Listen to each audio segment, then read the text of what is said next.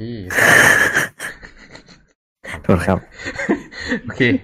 สวัสดีครับเอ่อยินดีต้อนรับเข้าสู่รายการ Spicy Dog เอ่อ Tech Talk นะครับ ก็วันนี้ผมขิงไก่ชผิดนผิดผิดจังหวะเจ้าเดิมอีกครับ วันนี้ก็มากับเมลกับกล้องครับ แนะนำตัวกันหน่อยครับ เมลครับชื่อลงผมยาครับ ครับ ครับ สวัสดีครับ กล้องครับผม ครับ ครับ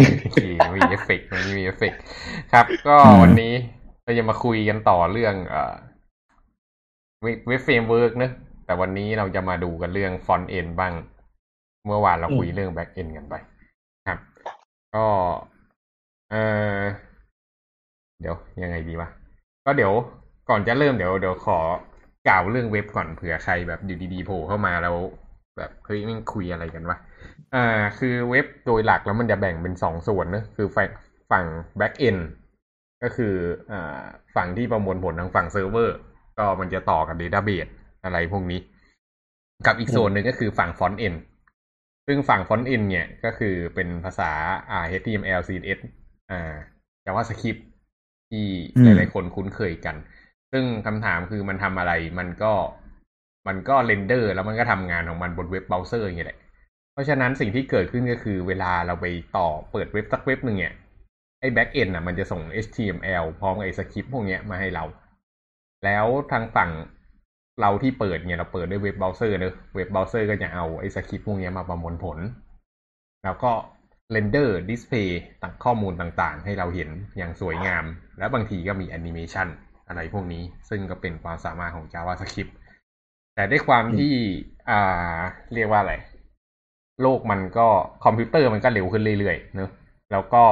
ไอเรื่องความสวยงามความหรูหราของหน้าเว็บเนี่ย มันก็เรียกว่าเป็นรสนิยมของมนุษย์ ใครๆก็ชอบความสวยงามเนอะมันก็เลยมีการพัฒนามาเรื่อยๆ แล้วก็อ่าจนกระทั่งตอนหลังเนี่ยกลายเป็นว่าโลกทางฝั่ง front end เนี่ย ไม่ได้เล็กไปกว่าฝั่ง back end เลย แต่ก่อนถ้าเกิดพูดถึงเนี่ยเขาจะบอกว่าฝั่ง back end เนี่ยเป็นเหมือนสมอง ที่แบบคอยประมวลผลคอยทำเรื่องยากๆ แล้วก็ front end อืมแค่เอาข้อมูลมาแสดงแต่ตอนนี้มันเปลี่ยนไปหมดแหละ ตอนนี้ back end เลยแค่ต่อ database แล้วก็front end ทำ logic ที่ complicate อืม รวมไปถึง styling มันเหมือนเกิดซีกตรงกลางมาอีกซีกหนึ่งก็คือฝั่งการทำ logic ของ front end ขึ้นมา โปรแกรมมันก็เลยซับซ้อน อืม กลายเป็นว่าตอนเนี้ยเปิดหน้าเว็บทีหนึ่งเนี่ยมันเหมือนแอปพลิเคชันหนึ่งอันเลยอะที่มันมีการ route ตรงอืม routing อะไรกันครบทุกอย่าง ครับอืม ก็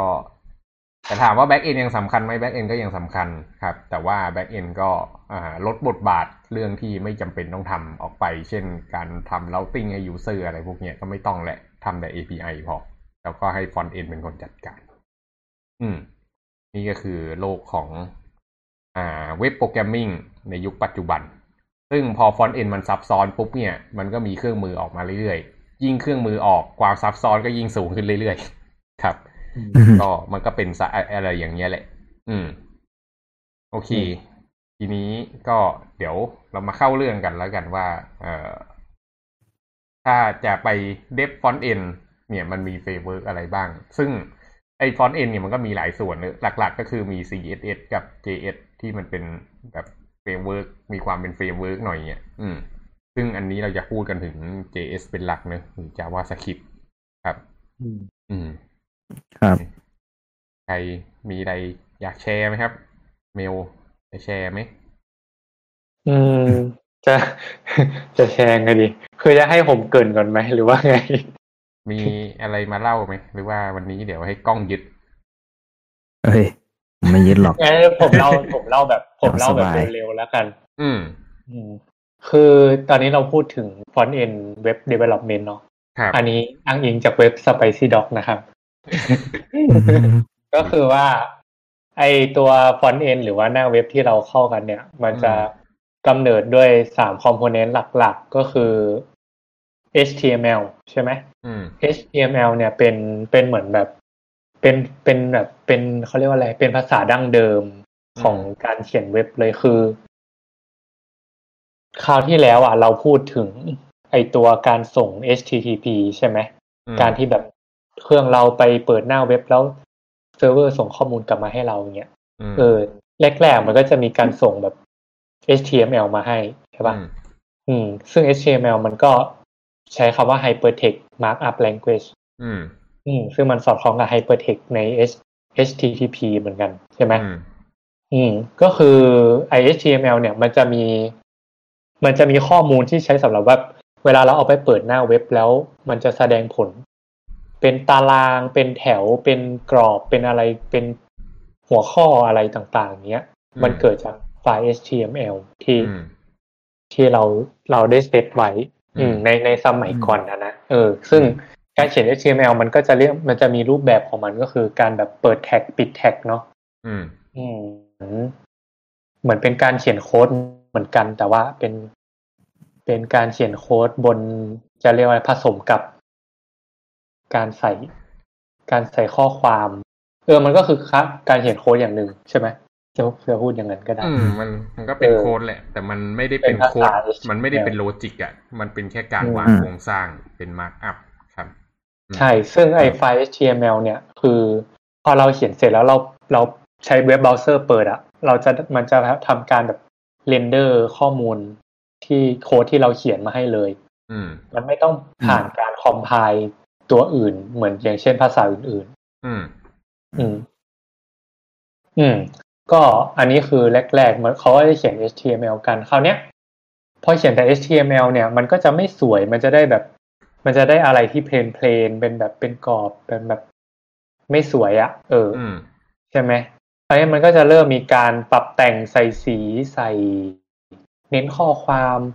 เปลี่ยนเปลี่ยนกรอบเปลี่ยนสีเปลี่ยนนู่นนี่นั่นอะไรเงี้ยอืม ซึ่งจริงๆแล้ว HTML อะก็ก็สามารถเปลี่ยนเปลี่ยนสีเปลี่ยนกรอบต้องการตัวหนาต้องการให้ตัวหนังสือเป็นสีแดงหรือว่า ต้องการให้กรอบเป็นสีฟ้าอะไรเงี้ย ต้องการให้พื้นหลังเป็นสีเขียวอะไรเงี้ย ก็สามารถทำผ่าน HTML ได้ แต่ว่า ถ้าการที่มี HTML แบบสมมุติเรามีหลาย ๆ ส่วนเนี้ยเรามีแบบส่วนที่เป็นหัวข้อ ส่วนที่เป็นตาราง ส่วนที่เป็นรูปภาพ ส่วนที่เป็นคอมโพเนนต์ต่าง ๆ หลาย ๆ ส่วนเนี้ย การมานั่งแบบมานั่งเปลี่ยนมานั่งเปลี่ยนสไตลิ่งหรือว่าเปลี่ยนสีอะไรพวกเนี้ยอืมในแต่ละในแต่ละส่วนนะอืมบน HTML อะมันค่อนข้างที่จะใช้เวลาแล้วก็แบบค่อนข้างแบบ ใช้ความถึกอะคือต้องไปนั่งเปลี่ยนแต่ละที่แต่ละที่แต่ละที่อะไรเงี้ยอืมมันก็เลยมีคนคิดค้นตัวไฟล์ CSS ขึ้นมา อืม อืม เท่าที่เข้าใจมันน่าจะเกิดหลัง HTML นะ เท่าที่เดา ไม่รู้เหมือนกัน หรือว่าเกิดพร้อมกันก็ไม่รู้อืมเออ ICSS เนี่ยมาจากคำว่า cas- cascading style sheets เนาะอืมเออ ก็คือเป็นสไตล์ในการปรับแต่งตัวอืม HTML อีกที HTML นะอันเนี้ยในอย่างเว็บพี่แกบอะอธิบายว่ามันคือโครงกระดูกก็คือ เราต้องการแสดงผลหน้าเว็บเป็นตารางเงี้ย แต่ถ้าเราต้องการให้ตารางนั้นเป็นสีฟ้าอย่างเงี้ย เราก็ใช้ไอ้ไฟล์ CSS ที่เรากำลังพูดถึงเนี่ยเปลี่ยนอืม เปลี่ยนให้ตารางมันเป็นสีฟ้าผ่านการเรียกในไฟล์ CSS ได้อืมเออ CSS มันจะมีการเรียกแบบ สมมุติว่าถ้าเรามี เรามีหัวข้ออยู่สิบหัวข้ออย่างเงี้ยอืมเออ เราใช้แค่การเลือกว่า เออ ต้องการเปลี่ยนหัวข้อให้เป็นสีแดงอะไรเงี้ยอืมเราสามารถทำผ่านไฟล์ CSS แค่ไม่กี่บรรทัด เราก็จะได้หัวข้อทุกอันเป็นสีแดงอืมแต่ถ้าเราแบบไปเปลี่ยนใน HTML อะเราก็ต้องเปลี่ยนทั้งหมดสิบที่อะไรเงี้ย อืมเออมันก็จะแบบ มันก็จะง่ายขึ้นในการใช้ไฟล์ CSS มาแต่งสีแต่งอะไรต่างๆ ให้เป็นสไตล์ คราวนี้ แล้วคราวเนี้ย การพัฒนาการของเว็บก็จะมีสิ่งที่เรียกว่า JavaScript อืม JavaScript เนี่ยมามาช่วยส่วนไหน คือแต่เดิมเนี่ย ไอตัวพวกแบบสมมุติเป็นกล่องสี่เหลี่ยมอย่างเงี้ย อืม เป็นเป็นแบบ เป็น rectangle ธรรมดาอย่างเงี้ยอืมไอ้ฟ้าถ้าเราต้องการแบบเอาเมาส์ไปชี้ ให้กรอบสี่เหลี่ยมนั้นนะมันเปลี่ยนจากสีฟ้า เป็นสีขาวอะไรเงี้ยอืมเราก็สามารถทำผ่านไฟล์ CSS ก็ได้อืมมันใช้สิ่งที่เรียกว่า transition ใช่ไหมอืมอืม แต่ว่า แต่ว่าบางทีอะเราอันนั้นอะ ก็คือทำ CSS ทำให้ได้ แต่ว่าบางอย่างที่ยากขึ้นอย่างเงี้ย ต้องมี interactive กับคน คนที่เข้าเว็บอย่างเงี้ยต้องการให้เขากด กดตรงนี้แล้วไปตรงนี้ต่อ หรือว่าต้องการให้เขากดตรงนี้แล้วแสดงสิ่งนี้ขึ้นมาอย่างเงี้ยอืมเออ การใช้ใช้ CSS ธรรมดาอาจจะทำได้อาจจะทำไม่ได้ หรือทำได้ยาก อืม อืม มันก็เลยมี JavaScript ขึ้นมา JavaScript ก็คือเป็นสคริปต์ที่อย่างเช่น เรากดกดให้ให้แสดงมันจะมีปุ่มแบบจุดพลุบนหน้าเว็บอะไรเงี้ย พอเรากดปุ่มจุดพลุ หน้าเว็บก็จะแสดงพลุขึ้นมาอะไรเงี้ย ซึ่งมันมีการ interact ระหว่างคนใช้เว็บกับเว็บของเราเนี้ย ซึ่งมันต้องอาศัยไอตัว JavaScript เนี่ยแหละอืมมาช่วยในการเขียนว่าอืมถ้ากดถ้ากดปุ่มนี้ให้ทำฟังก์ชันนี้ อือืมมฟังก์ชันที่ว่าจะเป็นแบบให้จุดพลุหรือว่าคำนวณอะไรบางอย่าง เพื่อแสดงผลในหน้าเว็บ หรือต้องการจะเปลี่ยนแบบ อย่างเช่น อย่างเช่นว่า อย่างเช่นว่าเราต้องการสมมุติเราเรามีเราเข้าเว็บช้อปปี้อย่างเงี้ยแล้วเราซื้อสินค้าอย่างเงี้ย เราเอาใส่ในในตะกร้าใช่ไหมอืมเออ ถ้าเราต้องการลบออกอย่างเงี้ย มันก็ต้องอาศัย JavaScript มาช่วยในการประมวลผลว่า เออ ผู้ใช้อะได้ลบได้ลบสิ่งนี้ออกอืมจากตะกร้าออกไปอะไรเงี้ยอืมมันก็ต้องอาศัยการคำนวณคำนวณบางอย่างให้ให้หน้าเว็บมันแสดงผลอีกแบบหนึ่งอะไรเงี้ย มันก็ต้องอาศัยผ่าน JavaScript อืม ด้วยอะไรประมาณนี้ครับอืม งงไหมไม่งงครับ ไม่งงเพราะเข้าใจอยู่แล้ว อือืมมเออก็เป็นเป็นเบสิกของฟอนต์เอนสมัยนี้เนาะครับอืมการอืมส่งข้อมูลผ่าน นั่นแหละ TTP บาบาอืมดิสเพย์ในเว็บ อืมอืมครับมีแล้วก็แจ็คอืม อืม ก็จะเป็นอย่างที่พี่แกบอกก็คือมันก็จะ evolution มาเรื่อยๆ อืม อืม ก็คือสามอย่างก็จะเริ่ม มันเริ่ม อืม evolution นะครับอืมมาตามเวลาก็คือ อ่า เราอาจจะไม่เขียนแยกแล้วอะไรอย่างนี้ อืม หรือว่าเราอาจจะมีเอาตัวนี้ไปช่วยตัวนั้นตัวโน้นเนี่ย อืม ซึ่งคนที่ อ่า มี หัวคิดดีๆ ก็ไปทำเป็น framework เรียบร้อยแล้วครับ ก็น่าจะเป็นสิ่งที่เราจะพูดถึงกันต่อจากนี้ อืมอืมครับอืม ประมาณนั้น ก็แต่ว่าก่อนจะขึ้น framework คนแก่ขอพูดก่อน อืมอืมครับก่อนจะขึ้นอืม framework ก็คือเราอ่า สมัยก่อนก็มี library ตัวหนึ่งเนอะที่ทุกคนน่าจะรู้จักกันดีหรือเปล่า เด็กรุ่นใหม่อาจจะไม่ค่อยได้ใช้แล้ว นั่นก็คือ Java ไอ้นั่นก็คือ jQuery นั่นเอง อืมครับ jQuery อืมเนี่ยเกิดขึ้นมาตั้งแต่ยุคดึกดำบรรพ์แหละตั้งแต่พี่ยัง เออเพิ่งเขียนเว็บใหม่ๆ ก็มี jQuery ให้ใช้แหละ โดยหลักก็คือ อ่า มันช่วยให้การใช้ JavaScript เนี่ยง่ายขึ้น อ่า คือเวลาเราใช้อืม JavaScript เราต้องการเปลี่ยนคอนเทนต์อะไรเนี่ยสมมุติต้องการเปลี่ยนคอนเทนต์ในดิฟสักตัวเนี่ย เราจะต้องไปอ้างหาดิฟตัวนั้นด้วยอะไรบางอย่าง ซึ่งปกติเราจะใช้ ID เขียน ID ลงไปในดิฟนั้น แล้วก็ไปไปไปไปหา reference ของดิฟนั้นให้เจอ ซึ่งคำสั่งในการหาอืมดิฟนั้นให้เจอเนี่ย ของ JavaScript เนี่ย มันใช้คำว่าอะไรนะ document get element by id อืมเออ document อืม get element by id ซึ่งแม่งโคตรอืมยาวเลยอืมอืม ครับ ทีเนี้ย อ่า แต่มันเป็นสิ่งที่ใช้บ่อย มันก็เลยเกิด lib ตัวหนึ่งขึ้นมา ชื่อ jQuery ซึ่ง jQuery เนี่ยมัน อาศัยอ่าเป็นตัว parser ช่วยให้มันเลือกอ่าพวก element ต่างๆ ได้ง่ายขึ้น อืม โดยทีเนี้ยมันก็เขียนอืมเป็นไอ้ dollar sign แล้วก็วงเล็บเนอะแล้วก็ใส่ string ใส่ double quote ลงไป แล้วก็เขียนว่า sharp แล้วก็ใส่ลงไปอย่างเอา ID อะไร แค่นั้นเราก็ได้เลยว่า อ่า ถึง reference ไอของถึงถึงไอ element ตัวนั้นใน HTML เลย แล้วก็สามารถเซตคุณสมบัติต่างๆ ลงไปถึงมีพวกฟังก์ชันในการเรียก eject ด้วย เรียกไปหลังบ้านอะไรพวกเนี้ย ก็ใน jQuery ก็มีพร้อมเสร็จสับ ก็สำหรับเว็บเล็กๆ สมัยก่อนเนี่ยก็สะดวกสบายเนอะแต่พอมาเป็นเว็บอืมพอมาเริ่มใหญ่ขึ้นใหญ่ขึ้นนี่ เริ่มยากลำบาก jQuery ก็ถ้าเกิดเขียนแม่งโค้ดก็กลายเป็นสปาเกตตี้อะ อืม กลับมาแก้กันไม่เจอ ทีเนี้ยก็เลยเกิด web framework ขึ้นมา อืม ซึ่งตัวแรกอืมที่ขึ้นมา เป็นตัวไหนครับกล้องอืมตัวแรกที่ดังๆเลยก็เป็นของ Google ครับ Angular JS อืมนั่นเอง อืม อืม คือเราจะเข้าเลยใช่ไหมครับโอ้เอาเลยเดือดอืมอืม ครับไอแองกูล่านี่คือผมไม่เคยเขียนส่วนตัวเนาะถ้าให้พี่แก๊ปเล่าน่าจะ น่าจะเก่าเกมกว่าครับ โอเคงั้นเดี๋ยวเล่าให้อีกอันหนึ่งเลยครับ ก็ Angular ก็อ่าอ่า เริ่มต้นด้วย Google เนอะจริง ๆ มันมีอีกหลายตัวแหละ ของ Google มันมีอะไรวะโพโพโพอะไรวะโพโพลิเมอร์อีกตัวหนึ่งซึ่งแต่เรื่องโพลิเมอร์นั่นอีกเรื่องหนึ่งแหละ อืม แต่ว่า อ่า อย่างไรก็ดี มันเริ่มตอนต้นด้วย Angular อืม คือปัญหาคืองี้อ่า มันมีปัญหาว่าเวลาที่เรากรอกข้อความลงไปในไอ้ input box เนี่ย เราอยากจะให้ result มันแบบออกมา display ทันทีเนี่ยหรือถ้าเกิดอยากจะใส่แล้วมันให้เป็นทางกลับกันด้วยอะถ้าเกิด text text text สักที่เปลี่ยนแล้วให้ไปเปลี่ยนใน input box อะไรพวกเนี้ย มันต้องใช้การ buy data ถ้าเกิดทำใน jQuery เนี่ยมันเรียกว่าลำเขียนมากเลย เพราะว่ามันต้องไป set listener อืม แล้วมันเป็นสิ่งที่ถูกใช้บ่อยมาก มันก็เลยเกิด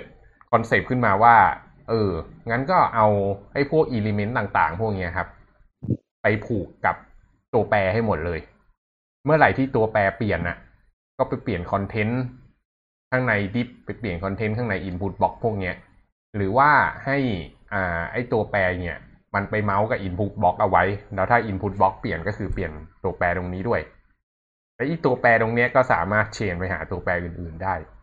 อันนี้เขาเรียกว่าการทำ data binding เนอะอืม มันเป็นเรียกอะไร เป็น reactive programming ชนิดหนึ่งใช่ไหม อืม ก็คือเมื่อไหร่ที่มีการเปลี่ยนแปลงที่หนึ่งแล้วอีกที่หนึ่งก็ reflect ซึ่งเหมาะมากสำหรับการเอามาใช้กับ front end ก็ Angular เป็นตัวแรก หรือเปล่าไม่แน่ใจนะ แต่ว่าเป็นตัวแรกที่ฮิตแล้วกัน แล้วก็ถูกเอามาใช้งาน ตอนนั้นนี่ก็พลิกโลกไปเลยอะ อืม แบบ jQuery ตกกระป๋องไปเลยสำหรับพี่หลังจากได้มาลอง Angular ครับ ก็อ่าได้ลองเรียกว่าอะไร ก็ลองเขียนอยู่สักพักหนึ่ง แล้วก็ไม่นานอะสองสามชั่วโมงก็เลิกใช้ jQuery แหละครับ แล้วหลังจากนั้นก็ใช้ Angular มาตลอด ก็สามารถรันได้บนโดยไม่ต้องคำพายด้วย อืม ก็จัดว่าดีครับ อ่า แต่ว่ามันมีข้อเสียตรงที่ว่ามันทำ two two way data binding ก็คือมันบายทั้งไปทั้งกลับ แล้วเวลามันเชนกันเยอะๆ มีปัญหาเรื่อง performance สุดท้ายก็เลยเอ่อมีคนอื่นมาทดแทนมัน อืม ครับ เอ่อจะเล่าอะไรอีกอะก็ตัวแรกอะมันชื่อ Angular JS เนอะอืมแล้วก็ตอนหลังก็มันก็มี concept เรื่อง web component ขึ้นมา อืม อืม ซึ่ง อ่า มันก็เป็นที่ต้นกำเนิดของอ่า lib ตัวหนึ่งที่ชื่อว่า Polymer ของ Google เหมือนกัน แต่คนละทีม อืม ซึ่ง Polymer ก็ยังไม่เกิดก็แทงลูกไปซะแล้ว อืม แล้วก็ตอนหลัง Facebook ก็ออก lib ตัวหนึ่งที่ใช้บน Facebook เองด้วยชื่อ React ครับ React JS อืม นี้กล้องน่าจะพอได้ไหมครับ React React JS อ่าถ้าลงทฤษฎีเลยอาจจะไม่ได้ครับอืมแต่ดราม่านี้ถามผมได้ อืมอันนี้เราไม่เน้นความรู้เราเน้นดราม่าอ่าครับคือ React ก็เป็นอ่า framework อีกประเภทหนึ่งเนาะเอ้ยเป็นเป็นเฟรมเวิร์กฟอนเ n นเฟรมเวิร์กเหมือนกันแหละที่ได้รับความนิยมค่อนข้างสูง อืมอืมและอาจจะเกือบสูงสุด ในสมัยนี้เลยก็ได้ครับอืมคือ hype มันสูงอะครับ hype มันค่อนข้างสูงพอสมควรในตอนนั้นที่มันออกมา ครับ อันนี้ผมไม่มั่นใจว่าอ่าตัว React ได้ hype มาหลังจากที่ Angular มีประเด็นดราม่าหรือเปล่าอืมพี่แกปเรียงไทำลายได้ไหมครับ คือเพราะว่า Angular มันฟอร์แล้ว React เลยขึ้น หรือจริง ๆ มันมี React มาก่อน Angular ฟอร์แล้วที่คิดว่า React มาในจังหวะที่ดีมาก ๆ หลาย ๆ อย่างเนอะ อันที่หนึ่งก็คือต้องบอกว่าของเขาดีจริง อันนี้ไม่อืไม่มเถียงว่าของดีจริง ยกเว้นเรื่องครับ learning curve ไว้เรื่องหนึ่งอืม คือคนอ่าทำเว็บมาจับ React แล้วเนี่ยจะเห็นเลยว่า เออ มันแก้ปัญหาจริง ๆ อืม แล้วก็ อ่า ทีเนี้ย Angular เองก็เริ่มมีความแบบ รู้ตัวแล้วแหละว่าตัวเองมีปัญหาเรื่องเอ่อ two way binding two way data binding ทำให้ performance ตก มันไม่สามารถเอาไปเขียนแอป frontend แอปขนาดใหญ่ได้จริงอะ่ะ มันเขียนก็เขียนได้แต่มันลำเขียนเขียนแล้วมันช้า ต้องออ t ติ i z e เยอะครับ ในขณะที่ React เนี่ย ไปเขียนขนาดใหญ่เนี่ยก็ไม่ได้มีปัญหา ถามว่าใหญ่ขนาดไหนก็ใหญ่ขนาด Facebook อะ Facebook ใช้ React แล้วก็รู้สึกช้าไหมอะก็ก็ก็ก็โอเคนะ อืม ครับ ไม่ได้ช้ามากก็ทีเนี้ย ก็มันก็เลยแล้ว Facebook ก็ออกมาบอกว่า เอ้ย เปิด React เป็น Open Source เว้ยมาใช้กัน อืม คนก็แบบโอ้โหเฮ้ยเจ้าใหญ่มาเปิดเว้ยก็ไปลองใช้แล้วของมันก็ดี แล้วทีเนี้ย concept เรื่อง web component มันมาพอดีตอนนั้น มันก็ขายพ่วงมากับ web component เลยเนอะอืม อืมเสร็จปั๊บก็แองกิแองกูล่าได้ความที่ตัวเขาเองเขาไม่ได้เป็น web component ตัวเขาเองเป็นตัว extension ของ HTML อีกอันหนึ่งที่ขอใช้คำว่า Angular JS เนี่ยเป็นอ่า เป็น HTML ในแบบที่มันจริง ๆ แล้วควรจะเป็น อืม ถ้า HTML ออกแบบให้เป็น Angular แต่ต้นเนี่ย เราอาจไม่มี flavor พวกนี้เกิดมาตั้งแต่ต้นเลยก็ได้ อืม ทีเนี้ย อ่า สิ่งที่เกิดขึ้นก็คืออ่า Angular ก็เลยพยายามผันตัวเองพอรู้ตัวแล้วว่าตัวเองไปไม่รอด อืม ก็เลยเปิดตัว Angular สองขึ้นมา โดยรื้อเขียนใหม่หมดเลย เป็น web component อืมคำถามคือเกิดอะไรขึ้น ไอ้ Angular JS ที่เคยใช้ได้อยู่เนี่ย โค้ดเดิมที่เขียนไว้เนี่ย ไม่สามารถ port ขึ้นมาเวอร์ชันสองได้อืมต้องรื้อเขียนใหม่เหมือนกัน อืม แล้วความทุเรศของ Angular ก็คือหลังจาก Angular สองปุ๊บ ก็ออกเวอร์ชันต่อไปรู้สึกเหมือนกระโดดข้ามเวอร์ชันสามมาถ้าพี่จำไม่ผิด อืมแล้วไม่รู้มีสามเลยนะ แต่จำได้มันกระโดดไปเวอร์ชันสี่ถ้าจำไม่ผิดนะ อันนี้อ่า make ไป make sure กันด้วยยังไง อืม อืม แต่สิ่งที่เกิดขึ้นก็คือ แม่ง incompat กันอีกแล้วข้ามเวอร์ชันกันเนี่ยโค้ดเก่าไม่สามารถใช้ได้ต้องมานั่งรื้ออืม อืมโอ้ครับคนที่ใช้ Angular เนี่ยก็เลยเริ่มใจฝ่อแบบโอ้โห แม่งกูเชียร์มาตั้งนาน แม่งเหมือนโดนหักหลังอะ อืมครับ มันก็เลยอ่าเริ่มถอยกันออกมา แล้วความโหดกว่านั้นก็คือ Angular หลังจากขึ้นเวอร์ชันสองมาเนี่ยก็ไม่ได้ใช้ JavaScript แหละ ใช้ไทยสคริปแทน กลายเป็นว่าพวก Developer สายที่แบบไม่ค่อยอยากจะขยับไปข้างหน้าเท่าไหร่ก็แบบรู้สึกว่าเฮ้ยมันทำไมต้องมีอะไรมาให้กูเยอะแยะจังวะ อืม มันกลายเป็นว่า Angular จากเดิมที่สามารถแบบ embed ลงไปที่ header แล้วใช้งานได้เนี่ยก็ใช้งานไม่ได้ต่อไป อืม กลายเป็นต้องเอามา compile ทุกรอบ ต้องใช้ Webpack แล้วคำถามก็คือถ้าเกิดต้องมา compile งี้กระโดดไป React เลยไหมไหนๆก็ต้องเรียนใหม่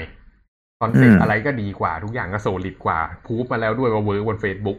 คนก็เลยไหลไป React กันหมด อืม อืม ใช่ ใช่นั่นแหละก็เลยเป็นเหมือนอีกตัวหนึ่งที่ช่วยบูสต์เรียกด้วย อืม อืม แต่อย่างที่พี่แกบอกคือแรกคือของเขาก็ดีจริงอยู่แล้วครับ อืมครับครับ นั่นแหละ ก็อ่าเรียกตอน อ่า อย่างที่บอกเนาะคือตัว Angular ตอนนี้ตั้งแต่เวอร์ชันที่พี่แกบอกจนถึงปัจจุบันก็ใช้ TypeScript เป็นภาษาหลักใช่ไหมครับ อืม อืม ก็นามสกุลไฟล์ก็จะแบบ .html .ts TypeScript เลยอะไรอย่างนี้เนาะอืม อืม ส่วนในเรื่องของ React นั้น อ่า จะใช้ภาษา JSX อืมอืม ซึ่งอันนี้ผมไม่มั่นใจว่า อ่า Facebook เป็นคนคิดเองหรือเปล่า ไม่ใช่ไหมอืม มันเป็นภาษาที่ อ่า ถ้าพูดหยาบๆคือรวม HTML กับ JavaScript เข้าด้วยกัน ครับ อืม แต่ถ้าตามคำอธิบายของตัว React ทีม React เองคือ เป็น JavaScript ที่มีภาษา HTML ตลกตลกอยู่ในนั้น อืม funny HTML syntax insight อะไรประมาณนั้นผมจำคำไม่ได้ละอืม เขาอธิบายมาแบบนี้ครับ ซึ่งอ่าพอไปอ่านแล้วเนี่ย อืม คือคนที่เพิ่งมาใหม่อ่านแล้วงงแน่นอน อืมทำไมอยู่ดีเขียน JavaScript คือเอาง่ายๆเหมือนเราเขียนภาษา C อะเออหรือจะว่า JavaScript ก็ได้ถ้ารู้จัก แล้วก็อยู่ดีมีมีวงเล็บอะไรอะเขาเรียกว่าปีกาใช่ไหมครับอืมวง วงเล็บมากกว่าน้อยกว่า เออ อยู่ดีมีปีกามามาแทรกแล้วแบบ เออ มันจะคอมไพล์ยังไงวะเออ เออ มันเออ มี tag เข้ามาเอ้ยมันจะ compile อะไรยังไงวะอะไรเงี้ยอืมใช่ แต่คือถ้าอ่านไปเรื่อย หรือว่าเขียนภาษานี้ไปเรื่อยจะรู้เลยว่ามันมัน productive มาก ๆ ครับอืมเพราะมันรวมรวมภาษา ที่ต้อง render กับภาษา logic เข้าด้วยกัน อืมอืมก็เป็นจุดขายที่ดีอืมก็คือการเขียนโค้ดของ React เนี่ยจะเป็นการ อ่า เขียนโค้ดไปแล้วก็พยายามทำ logic คำนวณอะไรให้เรียบร้อย แล้วก็ return อืม return ตัว element นั้นออกมา อืม สมมุติเราจะ display ตัวแปรตัวแปรหนึ่ง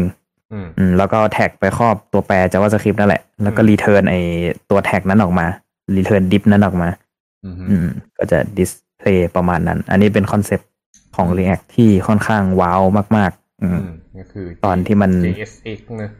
อ่าใช่คอนเซปต์ของ JSX และ React ซึ่งอืมอยากจะบอกเป็นว่าสิ่งที่คนว้าวมาก JSX นี่เอ่ออย่า อย่าไปมองว่ามันเป็นภาษา HTML มองว่าเป็นภาษาอีกภาษาหนึ่งไปเลย หน้าตามันคล้ายใช่ครับ HTML มาก แล้วมันมีหลาย ๆ ส่วนเหมือนกันแต่ว่ามันไม่สามารถใช้ทดแทนกันได้ อย่างเช่นเจอคำว่า class เนี่ยใน JSX ก็เป็น class name เนอะถ้าจำไม่ผิด อืม ครับ ใช่ครับอืมอืมหมายหมายถึงคลาสใน HTML ที่เอาไว้แบบบอกว่า อันนี้เป็นเป็น element header เป็น title หรือเปล่า เป็น subtitle หรือเปล่าใช่ไหมครับเออ class ใช่ไหม class ที่เอาไปแมปกับ CSS นะครับ อ่า นั่นแหละเออพอมาอยู่ใน JSX ก็จะมีชื่อที่เปลี่ยนไปหน่อย ครับ ก็ต้องครัไปบท่องใหม่กันหมด อืม ทำไมไม่ใช้ปักไปเลยวะอืมไม่ได้ไงคือสุดผมเดาว่าสุดท้ายมันมันจะรีมันจะคอมไพล์มาเป็น HTML อยู่แล้วเขาก็ใช้ HTML ไปอืมอันนี้ไม่มั่นใจว่านั่นหรือเปล่าอืมทีนี้เนี่ยอืมตัวเรียกเองก็จะแบบมีอะไรหลาย ๆ อย่างเนาะอืมอืมพ่วงติดเข้ามากับมัน อ่า เดี๋ยวอ่าอย่างแรกต้องแบบต้องคุยเรื่อง virtual DOM อะไรพวกนี้หรือเปล่าพี่ครับเออต้องพูดเรื่อง virtual DOM สักหน่อย อือืมมใช่ครับ ต้องต้องบอกว่าจริง ๆ จริง ๆ นี่เป็นสิ่งที่ทำให้หลาย ๆ คนใช้ front end framework ก็คือมันมีอ่าสิ่งที่เรียกว่า virtual DOM อืมก็คือปกติถ้าเป็นเว็บทั่วไปที่ไม่ได้ใช้ front end framework เป็น HTML เฉยๆอะครับ ก็อืมมีกล่องด้านนอก มีตารางด้านใน ในตารางก็มีแถวอย่างเงี้ย อืมอืมมันเป็น element อะไรต่างอื มๆมันจะถูก render อยู่บน DOM อืมอืม ก็คือเหมือนแบบเป็นแผ่นกระดาษ อืมใช่ไหมครับ มี node ไอ้พวกไอ้ row มี table อะไรเงี้ยก็จะเป็น node อืม เหมือนกราฟ เหมือนต้นไม้อะครับ อืมแตกกิ่งเข้าไปเรื่อยอืมทีนี้เนี่ย พอไอ้พวก front end framework พวกเนี้ยครับ มามันก็จะมีคอนเซปต์ใหม่ที่เรียกว่า virtual DOM อืมอืมก็คือจริง ๆ แล้วเนี่ย เราก็ขี่อยู่บน เราขี่อยู่บนกล่องกล่องหนึ่งไปเลยสิแล้วก็จำลองเอา อืมอืมจำลองเอาว่าด้านด้านในของกล่องนั้นนะอืม จะมีลอจิกอะไรบ้าง เหมือนอืมเหมือนเหมือนให้นั่นไปนแค่จอทีวีอะไม่ได้วาดกราฟลงไปเลยครับ เหมือนเอาจอทีวีไปวางบนกระดาษอีกทีหนึ่งอืมอืมแล้วก็แบบอ่าคำนวณอะไรให้มันเสร็จสับแล้วค่อยเรนเดอร์ออกมาอะไรประมาณนั้น อือืมมซึ่งอันนี้ Angular เป็นหรือเปล่านะครับ ใช้ไม่ Virtual ไม่ DOM เป็นหรือเปล่าอ่า Angular ตอนหลังเป็นแต่ว่า Angular JS ไม่เป็น Angular อืม JS ด้เนี่วยยเป็นการปริ้นปริ้น HTML อืไปเลยมแล้วพอมันปริ้นครับ HTML ออกไปปุ๊บเนี่ยสิ่งที่เกิดขึ้นก็คือ web browser มันต้องประมวลผล render ไงอืมอืมแต่พอเป็น virtual DOM เหมือนมันแบบคิดในหัวให้เรียบร้อยก่อน แล้วค่อยปริ้นออกมา ว่าจะเอาอะไรกันแน่อะไรเงี้ยอืม อืม ครับประมาณนั้น ซึ่งอาจจะ อืมมันก็มันก็ deep อยู่เหมือนกันนะลึกอยู่เหมือนกันเรื่อง Virtual DOM ครับอืมอันนี้เป็นจุดหนึ่งที่ React เอามาขายด้วยซ้ำอืมอืมใช่ว่ามันมันมันเร็วมากเลยนะ ตอนนั้นเร็ว เร็วแบบเร็วมากใช่ๆอืม อืม แล้วก็ อะทีนี้ ทีนี้พอ React มันเริ่มพัฒนาไปเรื่อยๆมันก็จะเริ่มมีคอนเซปต์อะไรที่มันมีความเป็นตัวเอง สูงมากๆขึ้นเรื่อยๆอืมจะมีพวก อ่า routing ใช่ไหมครับ อือืมมมี state management อะไรอย่างงี้อืม Redux ซึ่งจริง เออ Redux อะไรเงี้ยเขาเรียกว่า Redux อืมอ่า จริง ๆ ตัว React เองเนี่ย ก็ต้องยอมรับว่าเป็นตัวที่บิวหนทางของ Frontend Framework มาจนถึงทุกวันนี้เลยด้วยซ้อืมำครับเป็นเหมือนตัวบิวไกด์ไลน์เลยว่าแบบ Frontend Framework ที่ดีต้องมีแบบระบบเราติ้งดี ๆ ต้องมีระบบ อืมที่เก็บข้อมูล state management อะไรเงี้ยดีอืมสร้างๆมาตรฐาปนระมาณนั้น ใช่ครับ เป็นตัวสร้างมาตรฐาน ผมมองว่าเหมือนเหมือนเหมือน Apple อะ อืม อืมเหมือนเหมือน Apple ที่แบบสร้างมาตรฐานโทรศัพท์ในสมัยนู้นนะ สมัยนี้ไม่รู้ครับ อืมอืมอ่า ทีนี้อืมอันนี้คือ React ยาวๆเลยเนาะครับอืมทีนี้ React หลังๆ แรก ๆ เนี่ย อ่าเขาจะเขียนเป็นแบบคลาส อืม อืม ก็คือเป็นคลาสแล้วก็มีมี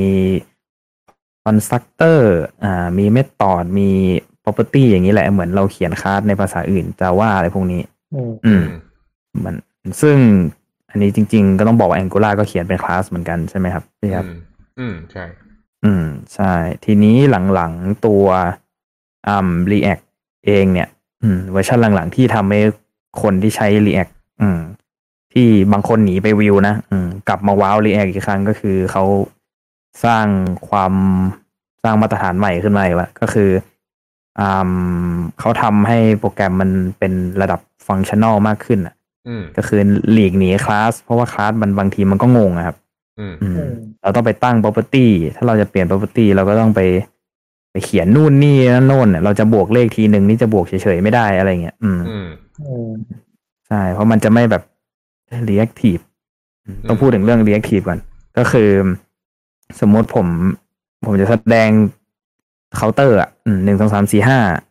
ในเว็บใช่ไหมครับ อืม แต่ว่าถ้าผมอ่าบางมันมันจะต้องมีลอจิกที่ทำให้ตัวเลขมันเปลี่ยนไปตลอดอืมอืม ถ้าผมกดปุ่มนี้ อ่า เลขจากหนึ่งก็จะเป็นสองจากสองก็จะเป็นสามอะไรเงี้ย ซึ่ง แต่ละ front framework อะมันจะมีวิธีเขียนต่างกันไปครับ คือมันก็จะไม่ได้เขียนง่าย ๆ เลยว่าแบบเคาน์เตอร์เท่ากับหนึ่งอ่า ถ้า when click counter บวกหนึ่งอย่างเงี้ย มันก็เขียนอย่างนั้นไม่ได้ อืมอืมมันจะต้องมีวิธีเขียนที่แหวกแนวไปตาม framework ของแต่ละ framework อืมซึ่ง React สมัยก่อนเนี่ยอืมคือมันจะเป็นคลาสอืมเวลาจะประกาศเคาน์เตอร์ก็ this dot counter อะไรเงี้ยครับอืมอืมอืม แล้วถ้าจะเปลี่ยนอาจจะเป็น this dot counter บวกหนึ่งไม่ได้นะ ต้องแบบ ต้องมีแบบ state อะไรสักอย่างไม่ต่ออันนี้ของตัวเองใช่ครับ ต้องมี method เพื่อเซตตัวไอเคาน์เตอร์ให้เป็นสองเป็นสามอะไรอย่างงี้อืมซึ่งมันลำบากมากอืมครับ อืม อันนี้ก็อาจจะเป็นเหตุผลหนึ่งที่คนไปใช้วิวด้วยหรือเปล่าไม่รู้เป็น concept ของ web component นะนะ ก็คือแบบคือทุกอย่างที่เอามา display เนี่ย อ่า มีตัวที่ render แสดงผลก็คือเป็นไอ JSX เนอะแล้วก็มีตัวในการเก็บข้อมูล ก็คือเก็บข้างในคลาสนั่นแหละ แต่ละตัวก็เป็น instance เลยอะถ้าเกิดอ่าศึกษาเรื่อง OOP มาก็คือนั่นแหละ ไอ component ต่างๆเนี่ยก็คือหนึ่ง object ที่อยู่ข้างในนั้นconcept เดียวกันเป๊ะอืมครับอืมอืมครับนั่นแหละทีเนี้ยก็จะมีตัว React ก็จะมีอ่า concept ใหม่ ชื่อว่า React Hook อืม อืม ก็คือเป็นการเป็นเหมือนฟังก์ชันตัวช่วยแหละ สร้างสร้างตัวมาหุ้มตัวแปรหนึ่งไว้อืมครับ เมื่อผมจะประกาศเคาน์เตอร์ ผมก็เอาเคาน์เตอร์ไปหุ้มด้วยไอ้ตัวเนี้ย ตัว hook เนี่ย อืม อืม เราก็สามารถ อ่า เขียน set get ค่าเคาน์เตอร์ได้ง่ายขึ้นอะไรเงี้ยอืมโค้ดก็จะแบบสั้นมาหน่อย จนไม่ต้องเขียนเป็นคลาสเลยก็ยังได้อืมอืม ประมาณนั้น มันก็จะเป็นเชิงอ่าฟังชั่น a ลโปรแกรมมิ่งมากขึ้น อืม โค้ดมันสั้นอะไรพวกนี้อ่านง่ายอะไรพวกนี้ อืมอืมก็เป็นมาตรฐานใหม่ ซึ่งวิวก็ทำตามไป เดี๋ยวเราก็ไปพูดถึงวิวอีกทีหนึ่งอืมครับครับอืม ส่วน อ่า ถ้าพูดถึงอืมอะไรดี ถ้าถ้า Market Share เดี๋ยวพูดทีหลังดีกว่าอืมอืมครับอืมครับ เดี๋ยวไปพูดถึงวิวก่อนแล้วพูดได้รวมทีหลัง อืม อืมครับเอาเป็นว่า React เป็น เป็นภาษาที่ดังมากๆ ครับ แล้วก็ถ้าไม่เคยเรียนอะไรเลยก็ แต่เก่งก็เรียน React ไปก็น่าจะคุ้มสุด อืม อืมครับค่อนข้างสีเขียวว่ายังไงไม่งไม่ตายแน่นอน ใช่ครับอืมมันดีจริงๆอืมอืมครับผมโอเคเอามาไปวิวไหมครับ อืม อ่า ได้ครับ อันนี้ให้ผมพูดเลยใช่ไหมจัดเลยอันนี้กล้องโอเคผู้เชี่ยวชาญเออเมฟวิวครับ คือ ไม่อาจจะไม่เชี่ยวชาญมากครับ แต่ว่าวิวเป็นเป็นแบบเหมือนโพสิชันที่ผมกำลังทำงานอยู่ แล้วทำงานแบบปีกว่าๆละครับ ก็เขียนมาแบบ every day every night อืมจริงก็ๆเลยวิววิวเนี่ยมันมีความวิบัติอย่างหนึ่งก็คือ คนส่วนใหญ่เข้ามาอ่านว่าวูนะมันสะกดว่ามีได้วยเหรอ V U E อืมเออ คนก็แบบครับวูแต่จริงๆมันอ่านวิว อืมวิวก็เรียกเป็นอะไรเป็นภาษาฝรั่งเศสป่ะ ไม่ชัวร์เลยอันนี้อ๋อฟันแฟกนะฮะ ก็คืออืม SEO ของวิวดีสุดนะครับ เพราะว่าวิวเป็นคำที่ไม่คอมมอนเหมือน React กับ Angular เออครับอืมใช่ อันนี้ไม่ไม่ไม่ได้ไม่อวยนะทราบว่าใครมีคน เออคนวิเคราะห์ SEO เอาไว้ครับ ว่าเสิร์ช เอาสามคำนี้มาเสิร์ชวิวจะตรงประเด็นที่เราจะหาที่สุดครับอืมอืมอ๋อใช่คำอื่นมันกำกวมอย่างนี้ใช่คไหมรับ Angular React มันอาจจะแบบหมายถึงศัพท์เชิงวิทยาศาสตร์คณิตศาสตร์อะไรอย่างเงี้ยเออออืมอืมอืมครับ ตัววิวเนี่ยอ่าเขียนโดยอ่าผมไม่รู้อ่านชื่อถูกเปล่าคุณอีวานยูนะ เป็นคนอืมเป็น ex Google อ่า เป็นทีมงานเก่าของ Google นะครับ ออกมาเขียนตัววิว อืม อีวานยูเนี่ยก็อยู่ทีมแองกูล่ามาก่อน อืมนั่นแหละคซึ่งวามพีคครับ อืมครับ ซึ่งด้วยความที่เขาเหมือนแบบเขาเหมือนเป็นไอดอลอะ อือืมมเหมือนเป็นไอดอลเพราะว่าในอ่าตัว Angular คือถ้าพูดถึง Angular เรานึกถึง Google เนาะอืมเป็นคนทำ React ก็นึกถึง Facebook ครับ แต่ถ้าวิวเรานึกถึง e 1 u ครับ อืม คือเขาแบบเป็นทำคน one เดี man ยว against corporation เอ่ออืมคอมพานีเอออะไรเงี้ยเออครับที่เขาเลย แลดูแบบเป็นฮัลโหลครับฮัลโหลฮัลโหลแล้วก็หายไปฮัลโหลครับ พี่เออได้ยินละไฟตกครับไปตก ยังอยู่ยังอยู่อืมโอเคยังอยู่เนาะอืม อ่า ครับมันเสียงไม่แตกใช่ไหมพี่โอเคไม่แตกไม่แตกครับ ครับโหสะดุ้งเลยพี่เมื่อกี้โอเคต่อครับกำลังมันก็ครับ ตัวอีวานเนี่ยเขาแบบสตาร์มากก็คือเขามีเขาก็มีแบบอ่า มีแบบทวิตเตอร์อะไรงี้เขาใช่ไหมอืมอืม คือเขาเป็นคนที่สามารถสร้างไฮป์ได้ดีพอสมควรเทียบอากับยุเขาไม่เยอะด้วยวะไม่เยอะมากอืครับ ใช่เขาแบบผมมองว่าเขาเหมือนทรัมป์ด้วยซ้ำอะจริงๆเป็นคนที่ทวิตทีอืมต้องสั่นสะเทือนอ๋ออืมแต่ไม่ค่อยตกใจเหมือนทไม่ไม่ใช่ทางด้านจริยธรรมใช่ครับไม่ไปถึงความไฮป์จากทวิตเตอร์อะไรอย่างเงี้ยอืม อืม ครับ ก็เป็นวันแมนที่นี้เนี่ยอืม เขาแบบ มันมีความน่าสนใจไงอืมอืม มันเหมือนแบบเป็นฟรอนต์แมนอะไรอย่างเงี้ย ซึ่งอ่าพูดถึงภาษาดีกว่า ครับ ซึ่งวิวเนี่ย มันเป็นภาษาที่เป็นไม่รู้ว่าเขาเล็งมาอืมอย่างนี้ตั้งแต่แรกหรือเปล่า แต่คือเป็นภาษาที่เน้นความซิมเพิลอือืมม simplicity but flexible อะ อืมำอืมเป็นภาษาที่อ่าเขียน อ่า โดยเป็นไฟล์แบบ dot view อะครับอืมอืม ก็คือเอาสามารถเอาทุกอย่างที่เราคุยกันตอนแรกมารวมภายในไฟล์เดียวกันได้เลย ตัว HTML template ตัวอ่าสคริปต์พวก JavaScript TypeScript อ่า แล้วก็ตัว CSS styling อืม อืม คือกวาดตาทีเดียวก็ได้ครบทุกภาษาเลยรู้เลย อืม อืมอืมใช่ทีนี้ก็จะเป็นข้อดีของตัวนี้แหละ คือมันหยิบมาอ่านง่าย เริ่มต้นง่ายมากอืมๆอืม ครับ แล้วก็อ่ายังไงดี คือเขาเรียกว่า อืม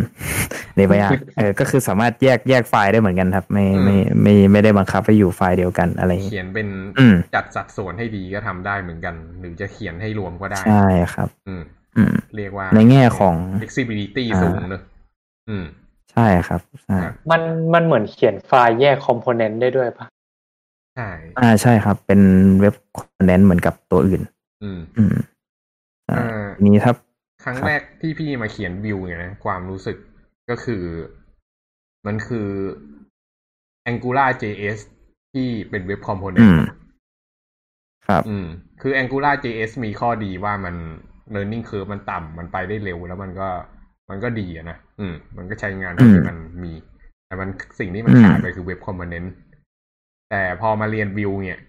ก็สิ่งที่ต้องเรียนเพิ่มก็คือเว็บคอมโพเนนต์พอมีความรู้ OP อยู่แล้วก็มา web component ก็สบายสบายๆอืม อืม แล้วก็ เออ มันก็แบบ เฮ้ย มัน มันแบบแป๊บเดียวอะสองสามชั่วโมงก็เขียนเป็นแล้วเหมือนกัน อืมอืมในขณะที่ส่วนตัวเนี่ย เคยไปลองเขียน Reactเขียนแบบทั้งวันเลยอะ ก็ยังรู้สึกแบบ โอ้โห อะไรของมันวะเนี่ย อืม สุดท้ายก็เลยมาตายหลังที่วิวเนี่ยแหละอืมครับอืมครับ ซึ่งมันมันไม่ได้หมายความว่า React แย่ครับ คือมันอืมเป็นเรื่องของ learning curve ใช่ไหมฮะใช่อืมเรื่องของ learning curve คือแบบใช้เวลาเท่าไหร่เราถึงจะสามารถเข้าถึงมันแล้วใช้มันได้อย่างมีความสุขอย่างนี้ครับ อืม อืม มันมีข้อด้วยดีความข้อเสีที่ยครับใช่คือถ้าเกิดครับ learning curve สูงเนี่ย มันถ้าเกิดคนเข้าไปถึงจุดนั้นเหมือนกันหมดอะ มัน การเขียนอะไรทุกอย่างมันจะเป็น standard เดียวกัน คนทุกคนเขียนออกมามันจะมีความแบบคล้ายคลึงกันหมดโคตรจะอ่านอืมง่ายแต่ถ้าเกิดเป็น learning curve แบบต่ำๆที่แบบกระโดดเข้าไปเขียนอะไรก็ออกเนี่ย มันก็จะมีอืมโปรแกรมเมอร์แบบหลายเลเวลมาก ที่มาผสมอืมปนเปอยู่ด้วยกัน เราก็จะเห็นครับโค้ดแบบทุเรศทุเรศไปยันโค้ดแบบโคตรสวยอะ อืม มันก็เลยอืมถ้าเกิดจะใช้ Vue.js เราจะตั้ง project กันขึ้นมา ก็ต้อง make sure ว่าคนที่อยู่ในทีมเนี่ย มีการวาง best practice ที่ดีมากพอไม่งั้นเละอืม อืม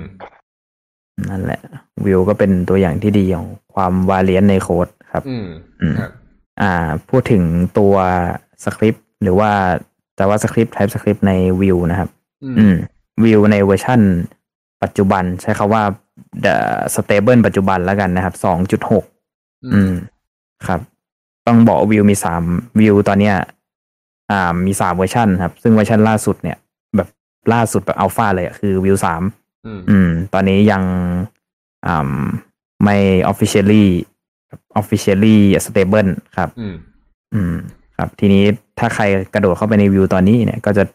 อ่าเวลาโหลดวิวก็จะเป็นเวอร์ชัน2.6กว่าๆอยู่ อืม ครับ ซึ่งเวอร์ชัน2.6เนี่ย อืม เป็นอ่าสคริปต์ที่เขาเรียกว่า component option API หรือเปล่า อันนี้ผมไม่รู้มันชื่อประมาณนี้ไหม แต่คือการเขียน component อะจะเขียนเป็น option ครับอืมซึ่งแหกกับตัว Angular กับตัว React มาก ๆ ก็คือทุกอย่างที่เราเขียนนะเหมือนกับเราเขียนเป็น object อืม return object ใหญ่ ๆ ไปเลย อย่างเช่น ผมจะเก็บ counter อืม ผมก็ไปเขียนใน option key ที่เรียกว่า data ครับ อืมอืม ใน Data ผมผมจะเก็บค่าเคาน์เตอร์ไว้นะ อืม แล้วก็ทีนี้ก็จะไปเลื่อนไปที่อีก option หนึ่งอืมถ้าเราอยากเปลี่ยนค่าของเคาน์เตอร์ เราก็ไปที่ option method อะไรเงี้ย บอกว่าเดี๋ยวเราจะมีฟังก์ชันไว้เปลี่ยนเคาน์เตอร์นะอะไรเงี้ย อืมอืมแล้วก็แบบ component นี้ชื่ออะไรก็ไปที่ option ที่ชื่อว่า name อะไรเงี้ยอืมคือมันเขียนแบบเอาง่ายๆ คือเขียนเหมือน JSON นะครับ อืมเออเขียนเป็น object โง่ๆเลย ตรงไปครับตรงมา ซึ่งอืม ใช่คืออ่านแล้วแบบโอ้โห เข้าใจเลยว่า component นี้จะทำอะไรอืมอืมอืมคือมันง่ายมาก ๆ แล้วมันเป็นทั้งข้อดีข้อเสียครับอืมก็คือ โอ้โห คือมันง่ายมากอะ่ะ มันแบบสามารถเข้าถึงทุก ทุกๆตัวแปรได้ครับ คือเคาน์เตอร์ก็ this dot counter ไปเลยอืมถ้าจะบวกเคาน์เตอร์ก็ dis dot counter บวกเท่ากับหนึ่งไปเลยอะไรอย่างเงี้ยอืม ซึ่งมันเป็นไปได้ยังไง มันเป็นไปได้เพราะว่าเดี๋ยว Vue ก็จะไป compile เองทีหลัง อืมอืมเหมือนกับ เราเหมือนเราสั่งลูกชิ้นมาแล้วให้แม่เราเคี้ยวลูกชิ้นให้แล้วเราก็กลืนน่ะนั่นแหละครับอืมคือมันง่ายมากใช่ถ้าเป็นรีแอคอย่างน้อยเราก็ได้เคี้ยวสักนิดอะไรอย่างเงี้ยอืมหรอแต่อันนี้คือเรากลืนเลยอะไรอย่างเงี้ยโอเคครับ ต้องมีนั่นแหละซาวด์แล้วคือจุดเนี้ยเอะไรโอ้โหผมไม่ได้เปิดซาวแฮดเลยอะอะไรดีอะอะตีคองให้หน่อยแล้วกันอะเมื่อกี้ โอเคครับ เป็นวันเธออ่าพอหอมปากหอมคออ่าครับ นั่นแหละอืมซึ่งนั่นแหละทำให้อย่างที่พี่แกบอกก็คือ มันจะมีคนเขียนแบบ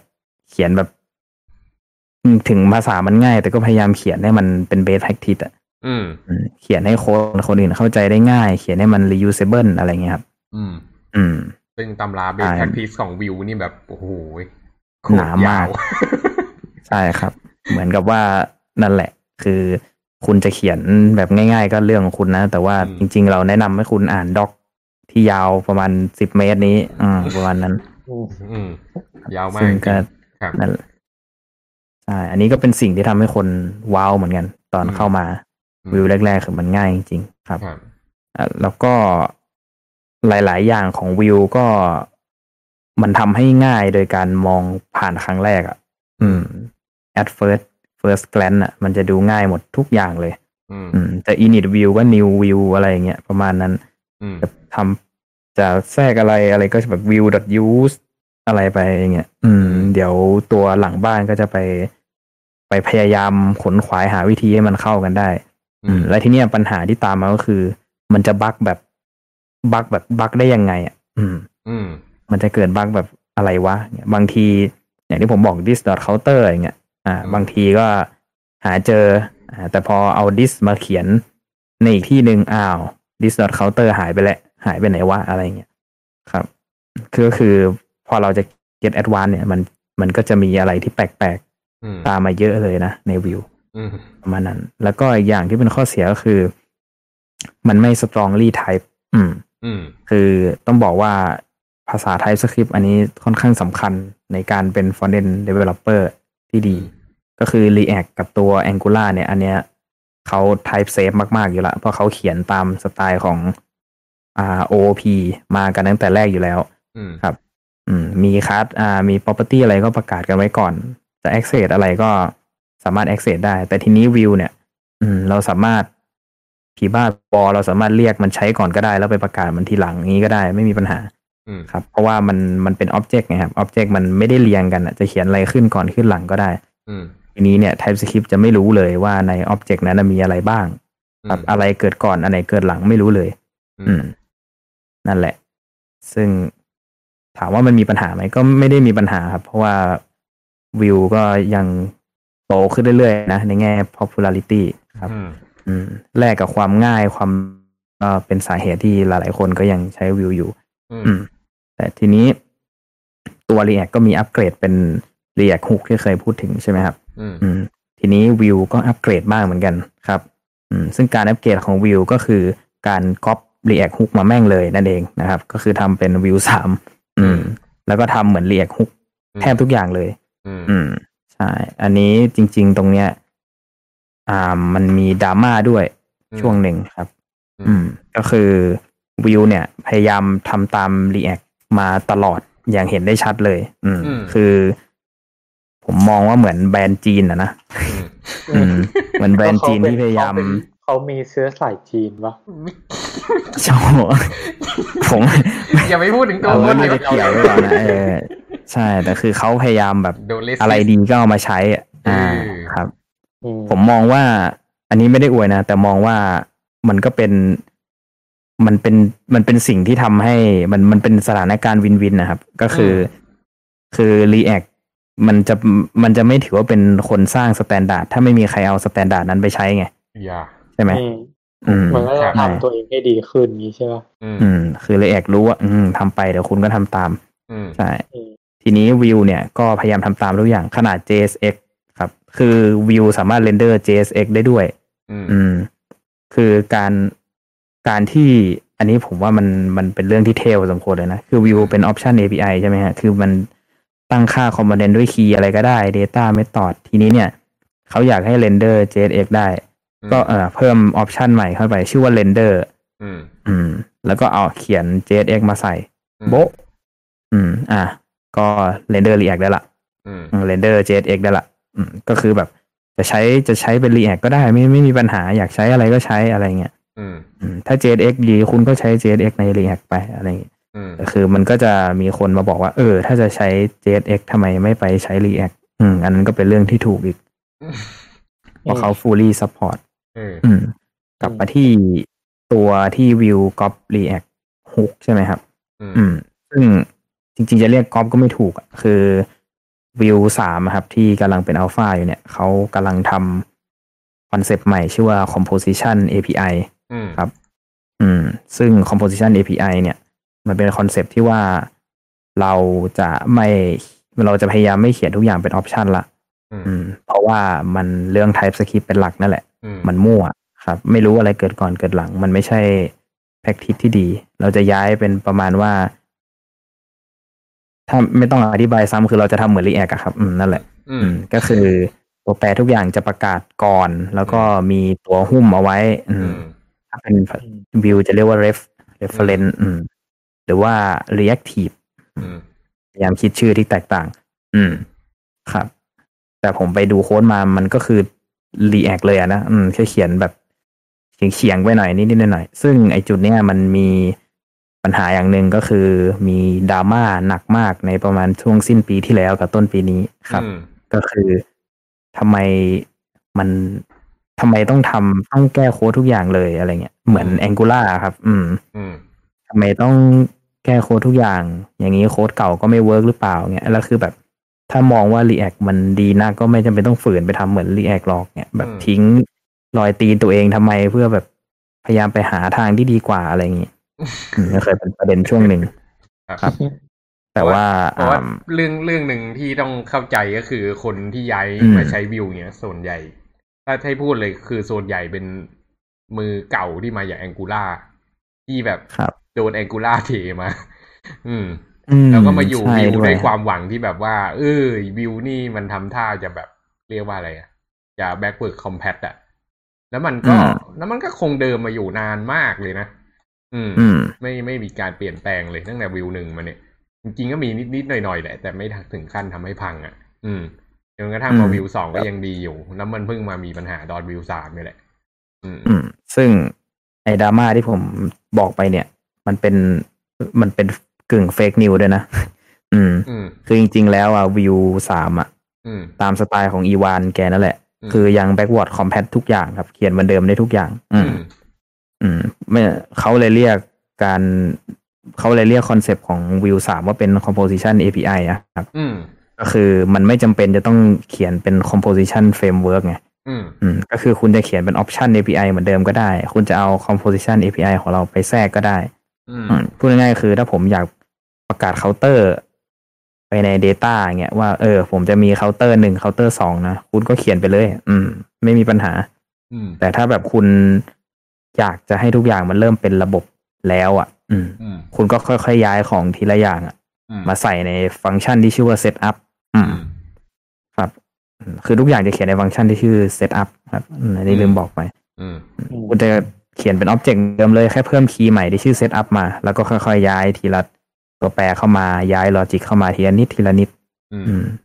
คุณจะได้ migrate ได้อย่างสมบูรณ์ ระหว่างนั้นแอปพลิเคชันของคุณก็จะ work เหมือนเดิมทุกอย่างอืมไม่มีปัญหาอืมครับ ซึ่งอันนี้ครับอืมอาจจะไม่ทันกู้ชื่อเสียง เพราะว่า fake news ไปไกลเหลือเกิน fake news เรื่อง Vue สามครับ อันนี้คนเดือดพอสมควรครับ IO มทำงานหนักอืมนี้ไม่ต้องเหนื่อยมากจริงไม่ต้อง IO เลยคนมันด่ากันเองเพราะมันแบบใช่ครับมันโมโหอะคือเวลาโปรแกรมมันเขียนมา มันต้องมานั่งแก้ของเก่ามันก็มีแบบเครื่องเครื่องๆกัน อืมใช่แล้ววิวนี่เอ็กคืออะไรอะ อ่าครับ เดี๋ยวพูดถึง อันนี้ เดี๋ยวปิดเรื่องในวิวสามก่อนซึ่งวิวสามเนี่ยน่าจะออกภายในประมาณปีหน้า อืม ประมาณนั้น อืมครับ แล้วก็ส่วนตัวผมมองว่าอ่าดราม่าพวกนี้ก็ก็มีผลนะ แต่ว่าไอ้ก็ก็มีส่วนถูกนะ แต่ว่าผมมองว่าวิวสามเป็นทางเดินที่ดีครับ มันสนุกมากในการเขียน อือืมมมันเป็น base of both world อะอืมอืม ก็คือคุณสามารถเขียนสคริปต์ได้อย่างแบบหนาแน่นแบบ สวยงามอะเหมือน React อะแต่สุดท้ายคือสิ่งที่วิวมันยังดีอยู่คือมันมันไม่จำเป็นจะต้อง return HTML ไง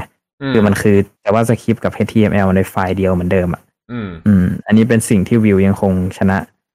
React อยู่ในแง่ความอ่านง่าย อือืมมอืมน่าถือว่าเป็นเรื่องที่ดี ครับอืมแล้วก็ก็คือครับ ไม่จะบอกว่าอะไรกล้องกล้องรอขึ้นโปรเจกต์ใหม่ด้วยวิวสามอยู่ใช่ไหม อ๋อไม่ต้องรอแล้วครับ ตอนนี้ ตอนนี้ก็คือ อ่า จะบอกว่าวิวสองนะครับไอ composition API อะครับ มันเขาทำแยกออกมาเป็น lib ด้วย อืม อืม คือตอนเนี้ย project อ่าของบริษัทส่วนใหญ่อะไรเงี้ยเออ ก็เอา lib นั้นมาใช้แล้วครับอืมแล้วก็ค่อยๆ แก้ไปทีละนิดทีละนิดมตอนนี้โค้ดก็สวยงามขึ้นมากอืมอืม คือมันเข้า concept คนคนใช้ไม่บ่นคนบ่นไม่ใช้เลยนะไอเรื่อง วิวสาม composition API นะอืมคือถ้าเขียนเองก็จะสนุกอืมประมาณนั้นครับครับแล้วก็จริงๆใช้ขอ fun fact ขอนิดอ่านึงได้ครับเรื่อง composition ได้ครับ API นี่ เรียกว่าอยากให้ศึกษาเป็น case study สำหรับคนทำโปรแกรมที่เป็นแพลตฟอร์มเลยอะว่าอันนี้คือเป็นเรียกว่าอะไรอะเป็นเป็นการเปลี่ยนผ่านที่ถูกวางแผนมาดีมากเลยนะ อืม เพราะว่าเหมือนเขามองแล้วอะว่าอนาคตอะสุดท้ายยังไงเราจะเปลี่ยนไปเป็นสิ่งนั้น อืม อืม แล้วทีเนี้ย แทนที่จะให้คนรีบเปลี่ยนทันทีอะไอเวอร์ชันเก่าๆเนี้ยก็ทำให้ อ่าทำลิปตัวหนึ่ง มาให้เขาจำลองอืมการเปลี่ยนไปก่อน แล้วทำให้มันคอมแพตทั้งสองสองอย่างพร้อม ๆ กัน อืมอืมมันกลายเป็นว่าคนที่ใช้อยู่เดิมเนี่ย ก็ถ้ามีเวลาก็มานั่ง refactor ไปเรื่อยๆ มันก็ไม่ได้ทำให้โปรแกรมพังทุกอย่างมันก็ยังใช้งานได้เหมือนเดิมหมด จนกระทั่งวันไหนครับที่ของใหม่มันมาพร้อมปุ๊บเนี่ยก็เอามาเสียบปุ๊บใช้งานของใหม่ได้เลย อืม อืม นี่เป็นการออกแบบการเปลี่ยนผ่านที่เรียกว่าอยากจะยกให้เป็นตัวอย่างเลยทีเดียว อืม ครับ ยกให้ Angular เอาไปเป็นตัวอย่าง อืม ผมว่า Evan เขาคงแค้นจากบอสเก่าเขาด้วยหรือเปล่าเขาเลยจัดมาเลยของตัวเองอืมอืมครับ ก็ส่วนวิวสามนะฮะ ก็จะออกเวอร์ชันใหม่มาเป็นตามชื่ออนิเมะญี่ปุ่นนะครับอืมคือตอนนี้มันตรงกับตัว O เขาก็ตั้งชื่อเป็นวันพี e ไปอืมครับครับตัวต่อไปเป็น P ก็ลองไปเดาว่าเป็นตัวอะไรอืมครับโอเคสามนี่เป็นอืมพีเหรออะไรนะครับ วิวสามอ๋อนี่เป็นพีมันเป็นน่าจะเป็นเลขภายในอะครับ อืม คือตอนนี้มาถึงตัวโอพอดี อืมอืมมันอืมคงนับมาเป็นตั้งแต่ต้นแหละอืม ครับอืมใช่ก็มีพี่เมลถามมาเรื่อง View X ใช่ไหมครับอืม ก็เอาจริง View X ก็ก๊อปรีดักมาอีกทีหนึ่งอะถ้าพูดกันแบบตรงๆเลยอะอืมมันคือสิ่งเดียวกันเลยใช่ครับ คือ framework อ่า framework ที่เป็น standard ใช่ไหม React เขามี Redux อืม เป็น state management เดี๋ยว state management ก็คือ ขออนุญาตแทรกนิดหนึ่งเออได้ครับความเป็นจริงไอ้ Redux เนี่ย มันไม่ได้เป็นส่วนหนึ่งของ React นะ อ่าอืมมีหนำซ้ำยิ่งแย่กว่านั้นอีกนะ React เองเนี่ยไม่ได้เป็น frameworkอืมอืมความเป็นจริงสถานะของ React เนี่ยเป็น library เท่านั้นเองอืมมันไม่ได้มีอะไรเลย React เป็นตัวเอาไว้ process view เอาไว้ render ให้แสดงผล อืม ครับ แต่ทีเนี้ยพอเวลามันจะไปใช้จริงอะ มันต้องประกบประกอบร่างกันให้เป็น framework มันก็จะมีไอ้พวก React Router มี Redux อะไรพวกนี้เข้ามาผสมปนเปกัน มันก็จะมี มันถึงจะมีเครื่องมือที่มันครบทุกอย่างครับอะต่อต่อต่อ Redux ครับ อืม อ่าครับ ก็ มันเป็นสเต t เม a น e เมนต์นั่นแหละ ซึ่งเป็นมาตรฐานของเขาเรียกว่าอะไร front-end framework ที่แบบควรมี อืมอืมก็คือ Redux ก็เอาง่ายๆก็คือเป็น lib ใช่ไหมอย่างที่พี่แกบอก อืม ครับ ก็คือจะใช้ก็ได้ไม่ใช้ก็ได้ อืม อืม เราสามารถ อ่า ซึ่งมันเป็น state management เหมือนเป็น DB ตัวหนึ่งเนาะที่อยู่ฝั่ง front end เท่านั้น อืม ครับ สามารถเก็บตัวแปรไว้เป็น global อะ ให้มองว่าเป็นวิธีการประกาศตัวแปรเป็น global อะ แบบมีอารยธรรมอะครับ นั่นแหละ อืม อืม เราสามารถเอาไปใช้ในคอมโพเนนต์ไหนก็ได้ อย่างเช่น อ่า สมมติเราเอารายชื่อลูกค้ามาอย่างเงี้ย อืม แล้วเราอยากเอาไปดิสเพย์ในนู่นดิสเพย์ในนี้อย่างเงี้ย เราก็เก็บไว้ในตัวเนี่ย ตัว state management ตัว single source of truth อะอือืมมครับเป็น global ตัวแปรกลางไว้อืมอืม ซึ่งทีนี้ตัว Vue X ก็ทำหน้าที่เดียวกัน แต่เป็นของ Vue อืมครับอืม ก็ไม่ได้มีอะไรต่างกันเลย ก็ทำหน้าที่เหมือนกันครับอืมแล้วก็จริง ๆ โน้ตนิดหนึ่งก็คือหลังจาก React Hook ออกมา อืม และหลังจาก Vue Composition API ออกมา อืม concept คือประโยชน์ของตัว Redux กับ Vuex อะจะค่อนข้างลดไปมากพอสมควร อืม อืม เพราะว่าเหมือนว่าเขา มันมันเป็นสอง concept ในการเขียนโปรแกรมอะครับเราจะเขียนเราจะประกาศ global หรือว่าเราจะประกาศภายใน component นั้นให้มันแบบสมบูรณ์ไปเลยอะไรเงี้ยอืมใช่อืมอืม แบบนั้นนั่นเอง ครับอืมแล้วก็มันใกล้หมดเวลาใช่ไหม ต้องเรื่อง market share popularity ด้วยไหนๆไปเรื่อยครับๆแล้วแต่อืมเดี๋ยวจะเป็นมาเก็ตแชร์แล้วล่ะ มันไม่เชิง market share คือผม อืม อ่า ไม่ไม่รู้จะแบบมีเรื่องอะไรเกี่ยวกับเทคนิคเข้าต่อไหมแกมีอะไรอีกไหมฮะมีเรื่องอาจจะไม่ technical แต่ว่าแบบกวนตีนหน่อยก็คือวิวเนี่ยอืมก็อย่างที่บอกนะเป็น framework ที่ลอกชาวบ้านมาทุกอย่างอืมไม่มีอะไรเป็นของตัวเองเลย อืมครัแล้วก็นอกจากนั้นเนี่ยยังเป็น framework ที่ชอบ ชอบชอบชอบอะไรอะ เขาเรียกชอบเบ่งว่าตัวเองเหนือกว่าชาวบ้านด้วย อืม อืม ถ้าเกิดไปดูในหน้าเว็บเนี่ยก็จะเห็นว่าแบบจะเอาตัวเองเทียบกับคนอื่นตลอดว่าตัวเองเหนือกว่าอืเอมอนี่เป็นเรื่องตลกตลกของ framework ตัวนี้ อืมใช่ครับแล้วก็ผมว่าน่าจะเหมือนทรัมป์จริงๆเลยจริงก็ได้อืมอืม แล้วก็มันก็จะมีความแบบคนที่อยู่ใน framework ตัวเนี้ย มันก็จะมีความเป็นลัทธิของมันอยู่ระดับหนึ่งจริงๆก็ทุก framework แหละ อืมอืมแล้วก็มีสาวกสมัยเออมันเป็นสาวกกัน พอเขียนอะไรมันก็จะแบบอวยของตัวเอง แล้วเวลาไปงานสัมมนาฟอนต์เอ็นกันเนี้ยแล้วมันก็จะเห็นคนเวลาเวลาไปอันหนึ่งอะแล้วก็มันจะมีคนบอกว่าเฮ้ยแบบเฮ้ยอันนี้ดีอย่างนี้นะมันก็จะมีคนบอกเอ้ยความเป็นจริงอีกอันก็ทำได้นะอะไรอย่างเงี้ยแม่งก็จะมีความแบบต่อสู้กันในงาน แบบอืมต้องเกาะกลุ่มกันไม่สามารถคุยกันได้เท่าไหร่พวกสาวกเนี่ย อืม ก็เป็นอืมเรื่องตลกตลกๆของคน ที่ใช้เครื่องมือ เครื่องมือแม่งสร้าง developer เป็นสาวกได้ อืม อืม มันหลาย ๆ อย่างประกอบกันเลย มันเป็นลัทธิอย่างนี้พี่แกบอกอะมีศาสดาอะไรเงี้ยอืมอืมก็ไม่แปลก อืมก็คือเมื่อก่อนวิวมันเล็กไงครับ community ค่อนข้างเล็กแล้วมันโตเร็วขึ้นมากอืมๆมันก็เลยจะเป็น feel ประมาณว่า แบบเป็นพวกแปลกแยกอะ่ะอืมเป็นพวกขวางโลกอะ่ะ คนใช้วิวอย่างเงี้ย อืม แต่คือ ถ้าพูดกันตรงๆ คือตอนนี้คนใช้วิวไม่ไม่ขวางโลกแล้วนะ ก็เป็นอีกหนึ่ง big group อะอืมอืมครับซึ่งถ้าความเป็นจริงก็ไม่สามารถไปไปเบ่งเขาได้ มันก็ใหญ่ๆทุกกลุ่มอะอืมอืมมันแต่ว่าคือใช้วิวมันไม่เท่แล้วอะครับ มัน mass แล้วอืมมันเป็นธรรมดานะไม่ได้อินดี้แล้วเป็น mass อืมใช่มันไม่ได้อินดี้แล้ว แต่ว่าเรื่องเรื่องหนึ่งก็คือว่าเป็นจริงมันเป็นเรื่องจำเป็นเนอะคือพอเราไปศึกษาเฟเวอร์สักตัวหนึ่งเนี่ยอ่าอืมแล้วเราอินกับมันมากแล้วเราอยากใช้มันเนี่ย อ่าครับคือเราอยากใช้มันอยากใช้ด้วยใจไงเพราะมันมันดี อืม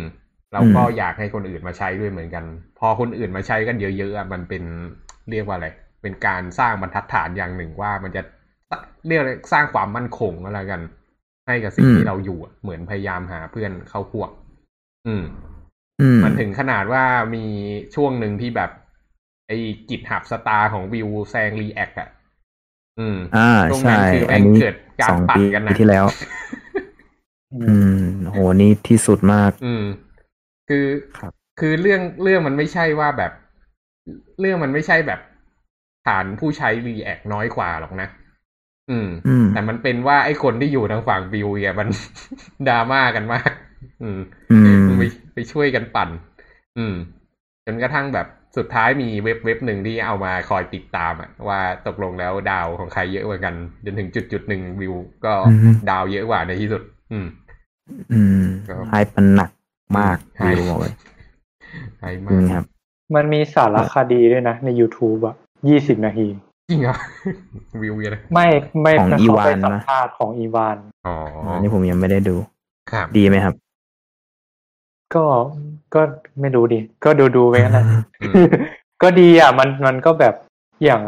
เออไปลองดูเองแล้วกัน บอกไม่ถูก อืม อืม อืมยี่สิบนาครับทีอ๋อของเฮันนี่พอตมั้งช่อง อืม เรื่องเรื่องสุดท้ายของวิวที่อยากจะเสริมที่เป็นฝั่งเทคนิคนะ ก็คือไม่ว่ายังไงครับก็ตามวิวแม่งยังสามารถใช้แบบ CDN ได้ ก็คือแบบอืมเอาสคริปต์วิว JS มาไว้ข้างบนหัว HTML อะ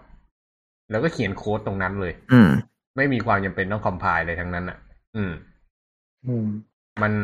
มันโคตรง่ายอะ อืม มันอารมณ์เหมือน jQuery อะครับ อืม อืม แต่มันอืมแต่มันไม่ใช่ jQuery อืม ครับ แต่ในขณะที่ฝั่ง React หรือ Angular ตอนนี้ไม่สามารถทำอะไรอย่างนั้นได้เลย อืม React ไม่ชัวร์ทำได้เปล่าแต่ว่า Angular ทำไม่ได้แน่ๆอืม อืม ครับ ก็ อย่าแปลกใจที่พูดถึงวิวเยอะนี่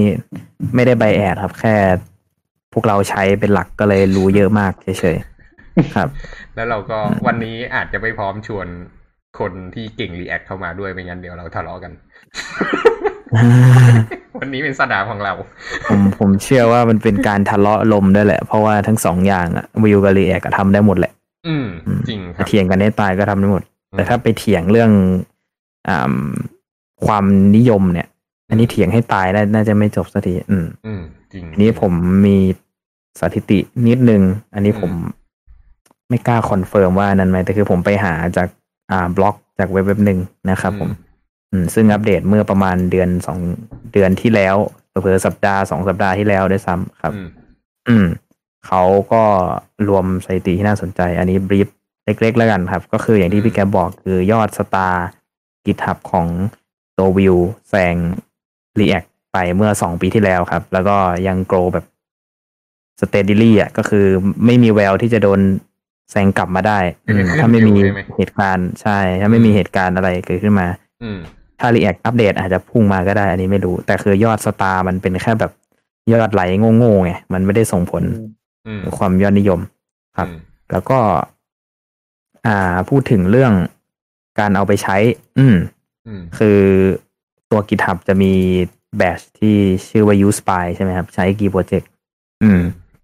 ซึ่ง React เนี่ย มีสี่ล้าน อืม ส่วน Vue เนี่ยโอ้ตรงข้ามกับ star เลยมีแค่เก้าหมื่น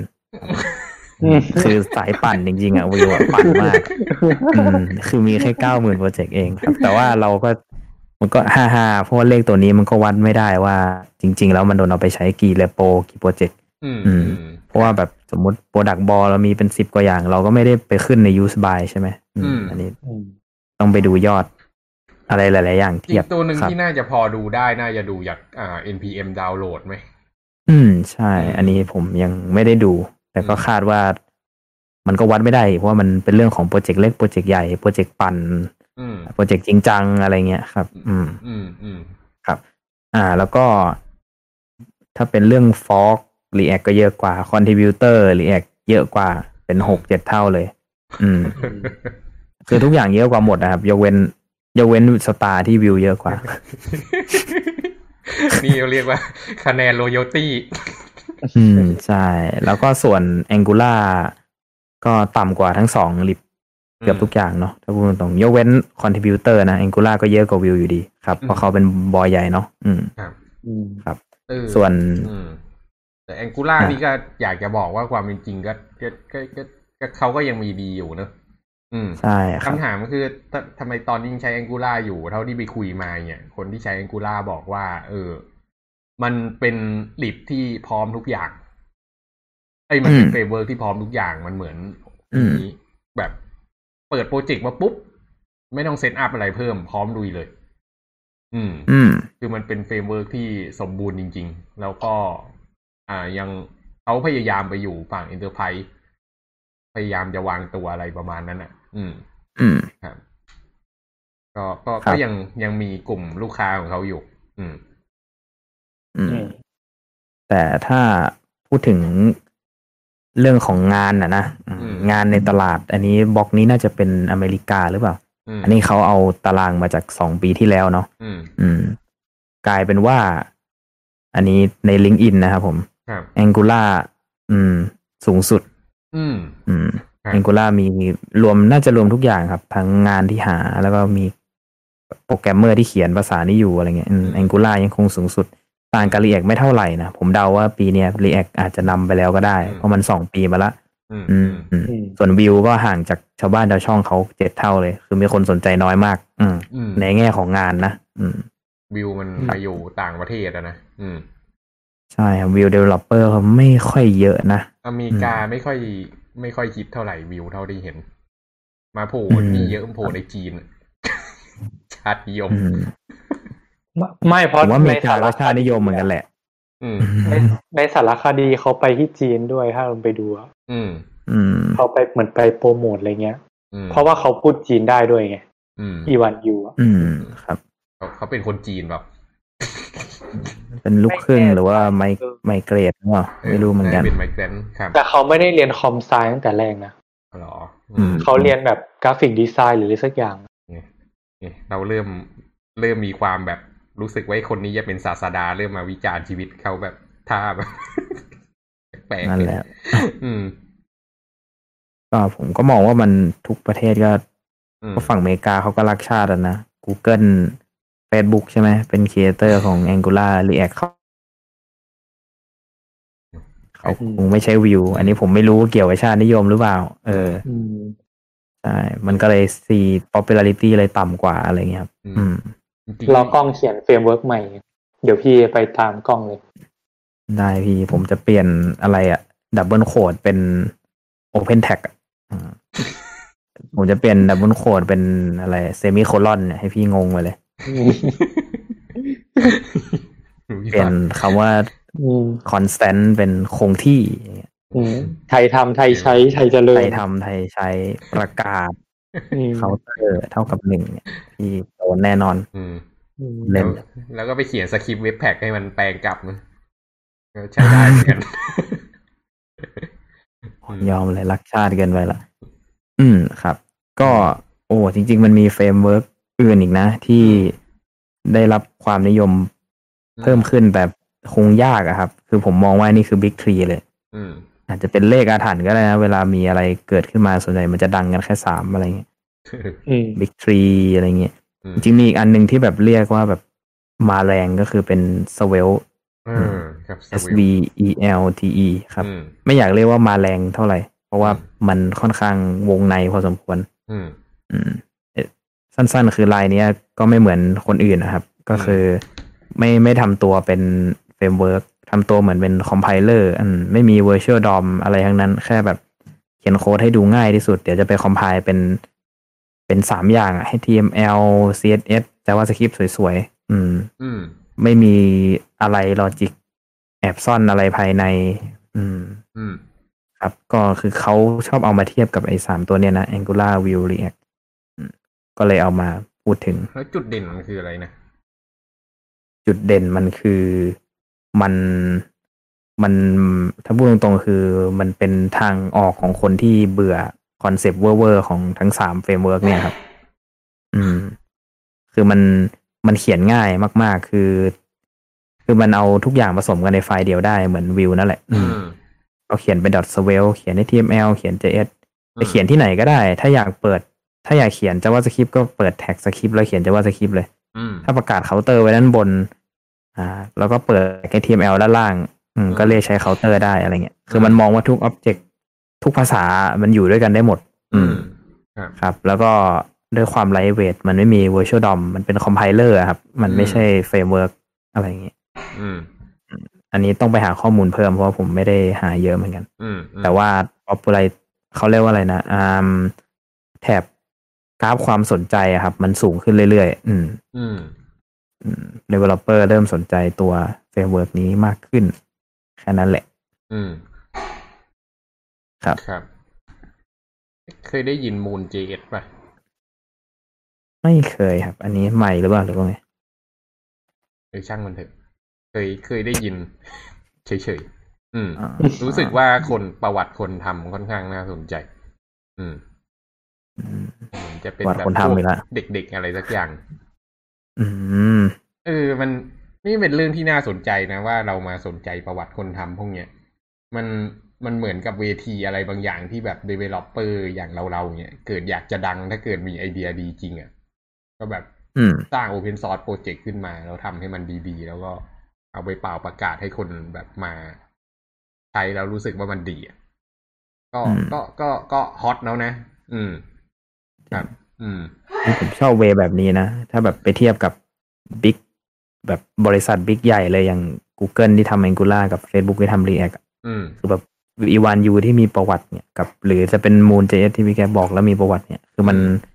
ค่อนข้างน่าสนใจมากกว่านะอืมคือแบบสมองของคนกลุ่มเล็ก ๆ อะไรเงี้ยแล้วอยู่ดีๆเขาก็เติบโตขึ้นมาได้อะไรเงี้ยอืมมันมันดูว้าวกับการที่แบบที่เป็นบอยใหญ่เครียดอะไรออกมา แล้วแบบมี มีทุนเดิมเป็นแบบความดังของตัวเองอะไรอย่างนี้อยู่แล้ว อืมนั่นมันปกติไงยูอ่าก็ควรจะทำได้อยู่แล้วไงอืม อืม นี่คือสเปเชียลอืม ครับ โอเคอืมบ้างครับ วันนี้มีน้องๆมาสองคนเป็นไงบ้างครับ น้องๆ มีน้องใหม่ปรับมาหหรืนึ่องยังคนอะน้องหลับไปถือแล้วคลองปลุก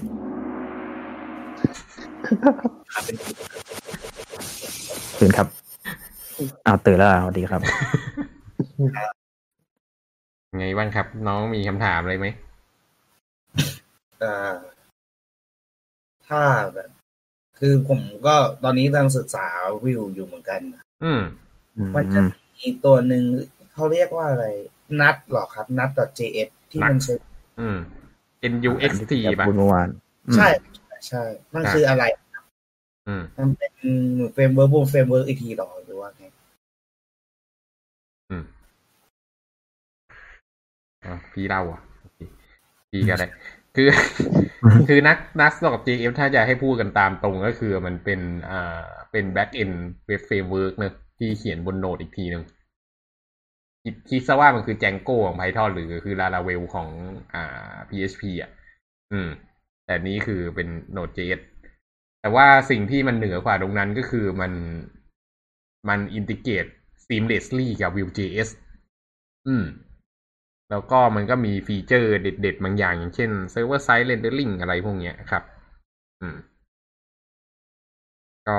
ก็ถ้าเกิดจะเขียน Vue.js แล้วแบบอยาก seamless ทุกอย่างเลยก็มาใช้ Nux ก็ดีเหมือนกัน อืมนี่ตอบคำถามมาเนี่ย น้องเงียบให้ไปดู ให้ไปดูเมื่อวานนะครับอะจะยาวกว่า เมื่อวานน้องก็เข้ามา เมื่อวานฟังวันเนี้ยมัเยอะไงในเรื่องเยอะไงพี่เมื่อวานเป็นโดนน้องจำไม่ได้ ไปตอนนี้เต็มที่เลยเมื่อวานเนอะเหมือนน้องเจ๊น้อยไปหน่อยพี่พูดเยอะอะครับ อืมนี่น้องน้องอีกคน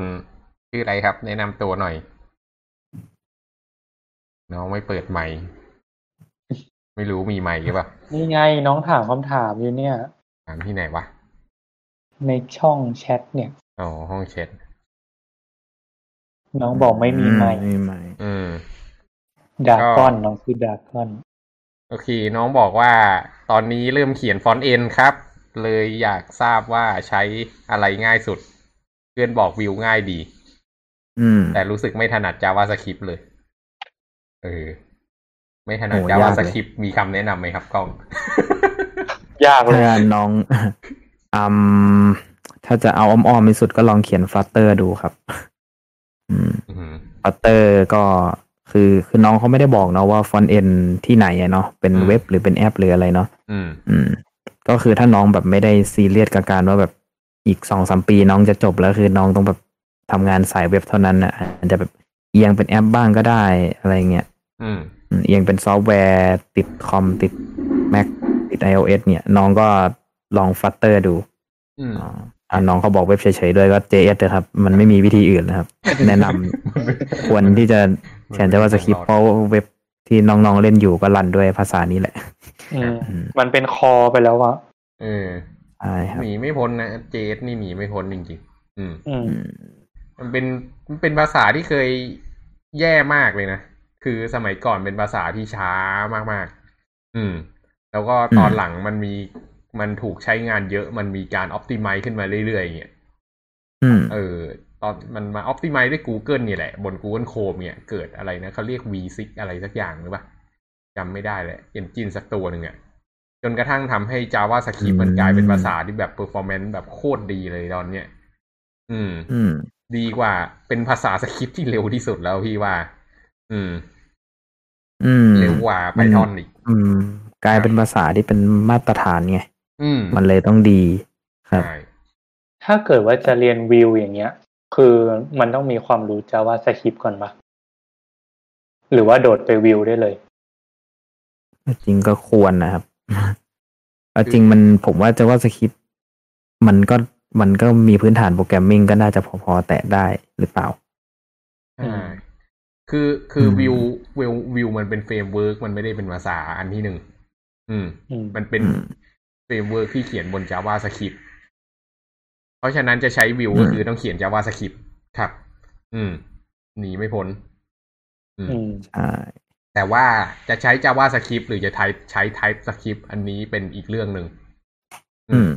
ถ้าเกิดอยากจะทำโปรเจกต์ง่อยๆ แบบวันเดียวเสร็จอย่างที่พี่ทำไอ้เว็บดูโควิดอะดูอืมสแตทโควิด อันนั้นอะเป็นหน้าเดียวหน้า HTML หน้าเดียว อันนั้นน่ะอืมก็ใช้ Vue.js แล้วก็ใช้ JavaScript ไป อืมครับ แต่ว่าถ้าจะทำโปรเจกต์ใหญ่ ๆ อย่างที่เราทำอยู่ที่บริษัทที่กล้องใช้เนี่ย ก็คืออมก็แนะนำให้ไปไทยสคริปต์จะดีกว่า โลกชีวิตจะดี เราจะไม่เจอหนึ่งบวกหนึ่งเท่ากับสิบเอ็ดอืม อืมครับอืมจริงก็น่าสนใจนะที่น้องบอกว่าไม่ไม่ค่อยถนัด JavaScript อะไรเงี้ยอืมคือมันต้องมันต้องมีเหตุผลอะไรเงี้ยอืมเพราะว่าแบบจะว่าคือภาษาส่วนใหญ่ในภาษาโปรแกรมมิ่งมันก็มีลอจิกเดียวกันหมดใช่ไหมพี่ครับอืมแค่วิธีเขียนมันแตกต่างไปเฉยๆอันเนี่ย ก็เลยสงสัยว่าเออทำไมถึงไม่ถนัด JavaScript อะไรเงี้ยอืมไม่อย่างอย่างตอนนั้นน่ะ พี่ไปลองวิวใช่ปะ แล้วแบบ ค่อนข้างงงอะคือถ้าพี่เดาว่าน้องอาจจะแบบกระโดดไปวิวเลย แล้วแบบอ่าน้องอาจจะ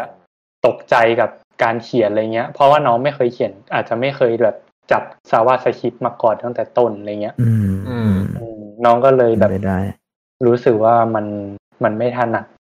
อืมอืมครับ เพราะว่าตอนนั้นพี่ก็เป็นประมาณเดียวกันคือแบบ ไปวิว ไปพอแบบไปเปิดหน้าเว็บวิวอย่างเงี้ย แล้วก็แบบอะไรวะ จะต้องแบบอืมจะต้องเริ่มตรงไหนอะไรเงี้ย เอออืมฉะนั้น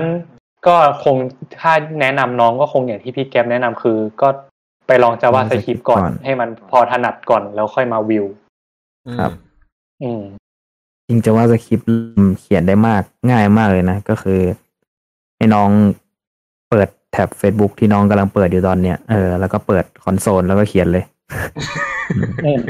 เขียนบนคือเว็บมันเบราว์เซอมันร์มันง่ายมากอะที่ที่จะเรียนที่จะเริ่มอะไรเงี้ยครับอืมอืม ก็คือ ไอ้เรื่องวิวเนี่ย ไม่ผิดหรอกที่จะไม่เข้าใจครับ อืมอืมถ้าเราไม่เข้าใจภาษาใดๆก่อนก็ไม่แปลกก็อืมอย่าคิดว่าน้องแบบตายอะไม่เอา JS แน่นอนอะอืม มันมันมันต้องค่อยๆเรียนครับ ไม่อย่าไปซีเรียสครับครับ อืม ค่อยๆต้องลองทำโปรเจกต์ดูเนอะอืมอ่า เออ แต่ว่าเออขอสักหน่อย JavaScript นี่มันมันปาก คือ ส่วนตัวก็เป็นคนที่ไม่ชอบภาษา JavaScript เนอะ เพราะว่ามันอืมมีความ what the fuck เยอะมากอะ่ะ อืม คือ คือมัน JavaScript ถ้าเกิดเริ่มเขียนจริง ๆ จังๆ จะเริ่มเจอสิ่งที่เขาเรียกว่า ไอ้ async await อะไรพวกเนี้ย promise อะไรพวกเนี้ยอืมเจอไอ้พวก event loop อะไรพวกเนี้ย แล้วแบบทุกอย่างมันจะ รวนไปหมดเลยสมองสมองเนี่ยอืม มันกลายเป็นว่าไอ้ตอนสตาร์ทเนี่ยโอ้โหทำไมมันไม่เห็นจะยากเลยวะแต่พอมาทำจริง ๆ เจอแบบเหมือนเจอกับดักเหยียบเต็มทั้งทางอะ อืม แล้วบางทีมันเจ๊งก็ไม่รู้ว่าเจ๊งอะไร แล้วไหนจะไอ้ตัวแปรที่เทียบถูกควรจะเท่ากันแล้วไม่เท่ากัน ไอ้ที่ไม่ควรจะได้ยันดันได้อะไรพวกเนี้ย มันเป็นความบ้าๆบอๆของ JavaScript ที่จะต้องไปเรียน อันเนี้ยก็เลยอืมอยากจะแนะนำว่าให้ไปเขียนไทสคริปต์ซะเพราะว่าไอ้ปัญหาอะไรพวกเนี้ยมันจะหายไปเยอะครับ อืม อืมครับ แต่ก็ใดๆก็ตามก็ต้องเริ่มจาก JavaScript เฉยๆอะเนาะเออครับต้องเขียนอยู่ดีวานิลาจาวาสคริปอืม อืมนี่นี่วันนี้มีคนเข้ามาเยอะ สวัสดีครับ สวัสดีครับ สวัสดีครัคือบพอดีว่าอยากอยากสอบถามครับ คือพอดีว่าปกติผมเขียนแต่ฟอนต์เอ็นนะครับอืมแล้ว back end ครับผมไม่เคยแตะเลยอะไรประมาณเนี้ยแล้วอืมคือ พอเมื่อวันจันทร์เนี่ยพี่แก๊ปได้มาพูดถึง Docker Docker ใช่ไหมครับอืมแล้วคือผมไม่ยังไม่เข้าใจว่าเออสรุป Docker จริง ๆ แล้วมันถ้าพูดแบบแบบ local เลยพี่มันเอาไว้ทำอะไรแบบ ชัดเจนนะมันคืออะไรบ้าง อืมอืมอืมอืมในในในในสายทำงานมันคือ ผมยังไม่เห็นว่า อาจอาจจะเป็นเพราะว่าตัวผมไม่ไม่ได้ไม่ได้แตะอืม back end ซะส่วนใหญ่อืมแล้วผมเลยไม่รู้ว่า Docker มันเอาไปใช้ในชีวิตยังไงเออยังไงในสายโปรแกรมเมอร์อะไรเงี้ยฮะ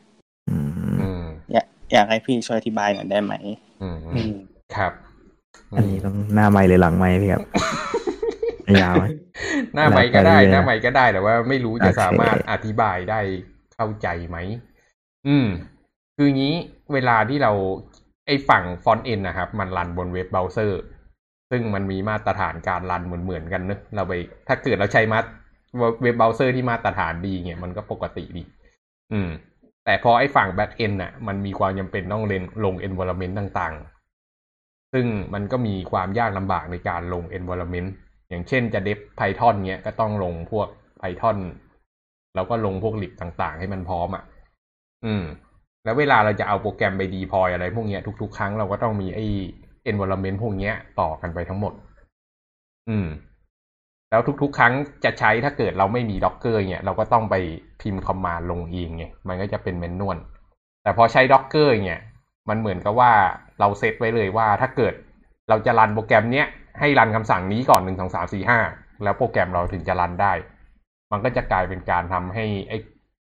วิธีการรันของโปรแกรมของเราเนี่ยมันมันมันมันกลายเป็น automate อืม มันเป็นการเซตอัพ environment สำหรับการรัน back end นะครับ ถ้าจะให้พูดแบบตรงไปตรงมาที่สุดนะนะอืม แต่ส่วนไอ้ประโยชน์อื่น ๆ เนี่ย อย่างเช่นการเอาไป auto scale อะไรพวกเนี้ย เออ มันมันเป็นสิ่งที่ beyond ไปอีกขั้นหนึ่งแหละ ถ้าถ้าถ้าจะเล่าวันนี้เดี๋ยว เดี๋ยวเชิญอีกทีหนึ่งตอน ตอนจะพูดเรื่องคอนเทนเนอร์แล้วกัน ถ้าจะพูด อืม ได้ครับ คือเดิมทีผมผมก็เคย เจอปัญหาแบบนี้บ่อยแบบว่า คือผมทำแค่ front end ก็จริงแต่ว่าอืมผมใช้ framework ต่างๆ เนี่ยเวลาผมจะส่งงานไปให้เพื่อนทำเนี่ย เพื่อนก็ต้องไป npm i เอาเอง อืมครับคือแบบต้องลงลงโมดูลเอาของที่ผมแบบเคยใช้อย่างเช่น บางทีผมใช้ Bulmaเป็น CSS framework อืมหรือใช้เอ่อไลบรารีต่างๆ อย่าง React มันก็จะมีแบบหลายหลายตัวที่ที่ต้องลงเพิ่มอืมพอเพื่อนเอาไปเนี่ยเขาต้องไป npm i เอาอีกทีหนึงก็คือผมว่า โอ้โหอย่างนานเลย เออใช้ยานแล้วครับ ถ้าเกิด npm มันช้าให้ใช้ยานแทน อืม รู้จักยานปะรู้จักครับ รู้จักเออมันมันก็ตต้ออนงแรกช้านะ อืม มันช่วยไม่ได้ครับ ผมทำแต่ npm แล้วคือเพิ่งมาศึกษาว่าเออมันมียาที่แบบว่าเออมันเร็วกว่า npm เยอะเร็วเลยเร็วมหาศาลอืม เรื่องเรื่องที่อยากจะด่าจาว่าสคริปอีกเรื่องหนึ่งนะคือเรื่อง npm เนี่ยแหละ npm นี่เขาเรียกว่าเป็นวัตถุที่หนักกว่าหลุมดำอืมอืมแบบทำโปรเจกต์โปรเจกต์หนึ่งแบบ npm ใหญ่เป็นกิกอะคอมไพล์อืมโปรแกรมมาเหลือหนึ่งเมกอะไรเงี้ยเป็นเรื่องกะโหลกกะลามากของฝั่ง JavaScript อืม อืมแต่ไอ้เรื่องนรเรื่อกงเลยนะเรื่องที่ปัญหาที่น้องเจอก็คือต้องแก้ด้วย dependency management นั่นแหละ ก็คือไอ้ใช้ npm ใช้ยาน ครับอืมแต่ว่าถ้าจะให้มันพร้อมกว่านั้น คือถ้า dev front end มันยังไม่ค่อยเป็นอะไรมากไงแต่ถ้าเกิดเป็นเว็บ dev back end นะจะจะเห็นประโยชน์ของ Docker มากอืมอืม อืมแล้วอย่างอย่างตอนนี้คือผมเคยอ่านเจออย่างมันจะมี npm ถูกไหมครับ แล้วก็จะมี npx เนี่ยมันต่างกันเออยังไงครับ อืมนี่ครับกล้องไหมครับก็จริงๆ npx มันเป็นตัวช่วยอะนะครับอืมอืม คือมัน npx มันเป็นตัวที่ทำ เอาไว้ยังไงดี เอาไว้รันคำสั่งที่มาจาก dependency นั้นๆ โดยที่ไม่ต้องโหลดลงมาลงโปรเจกต์อืม เหมือนสมมติชั่วคราวอ่ะประมาณนั้นเหรอครับ ใช่ครับ สมมติอ่ายังไงดีวิวก็ได้ครับ คือจริง ๆ อะวิวเวลาเราจะสร้างโปรเจกต์อะครับ คือเราต้องโหลดตัว create โปรเจกต์วิวลงมา คือเป็น lib lib ของ Vue แยกออกมาครับ เอาไว้ create โปรเจกต์ อืมอืม ซึ่งในความเป็นจริงแล้วเนี่ย เราไม่ได้ create โปรเจกต์ทุกวันใช่ไหมใช่ครับ ครับแล้วเราไม่จำเป็นจะต้องแบบเอาไปใส่ในแพ็กเกจ .json ด้วย เพราะว่าไอ้ create application เนี่ย มันแค่ใช้แค่ครั้งแรกครั้งเดียวพอ อืม ถ้าเราเอาไปยัดในแพ็กเกจ .json เนี่ยกลายเป็นว่าทุกครั้งที่เราแบบไป install เนี่ยมันก็ต้องไป install ตัว create view project อะไรเงี้ย ซึ่งเออ ซึ่งมันไม่ใช่ไง ก็เลยมี npx อืม ถ้า np เราพิมพ์ npx แล้วตามด้วยชื่อ lib หรือชื่อ dependency นั้นๆอะก็สามารถเรียกใช้คำสั่งจากตัว dependency นั้นได้ทันทีเลย อืมอืมครับ ก็โอเคถ้าเป็นในแง่เทคนิคหน่อยก็คือคอมของเราอะ ไอตัว npx อะครับ มันจะเก็บ lib นั้นไว้เป็นแคชอืม มันจะเก็บไว้แค่ในแคช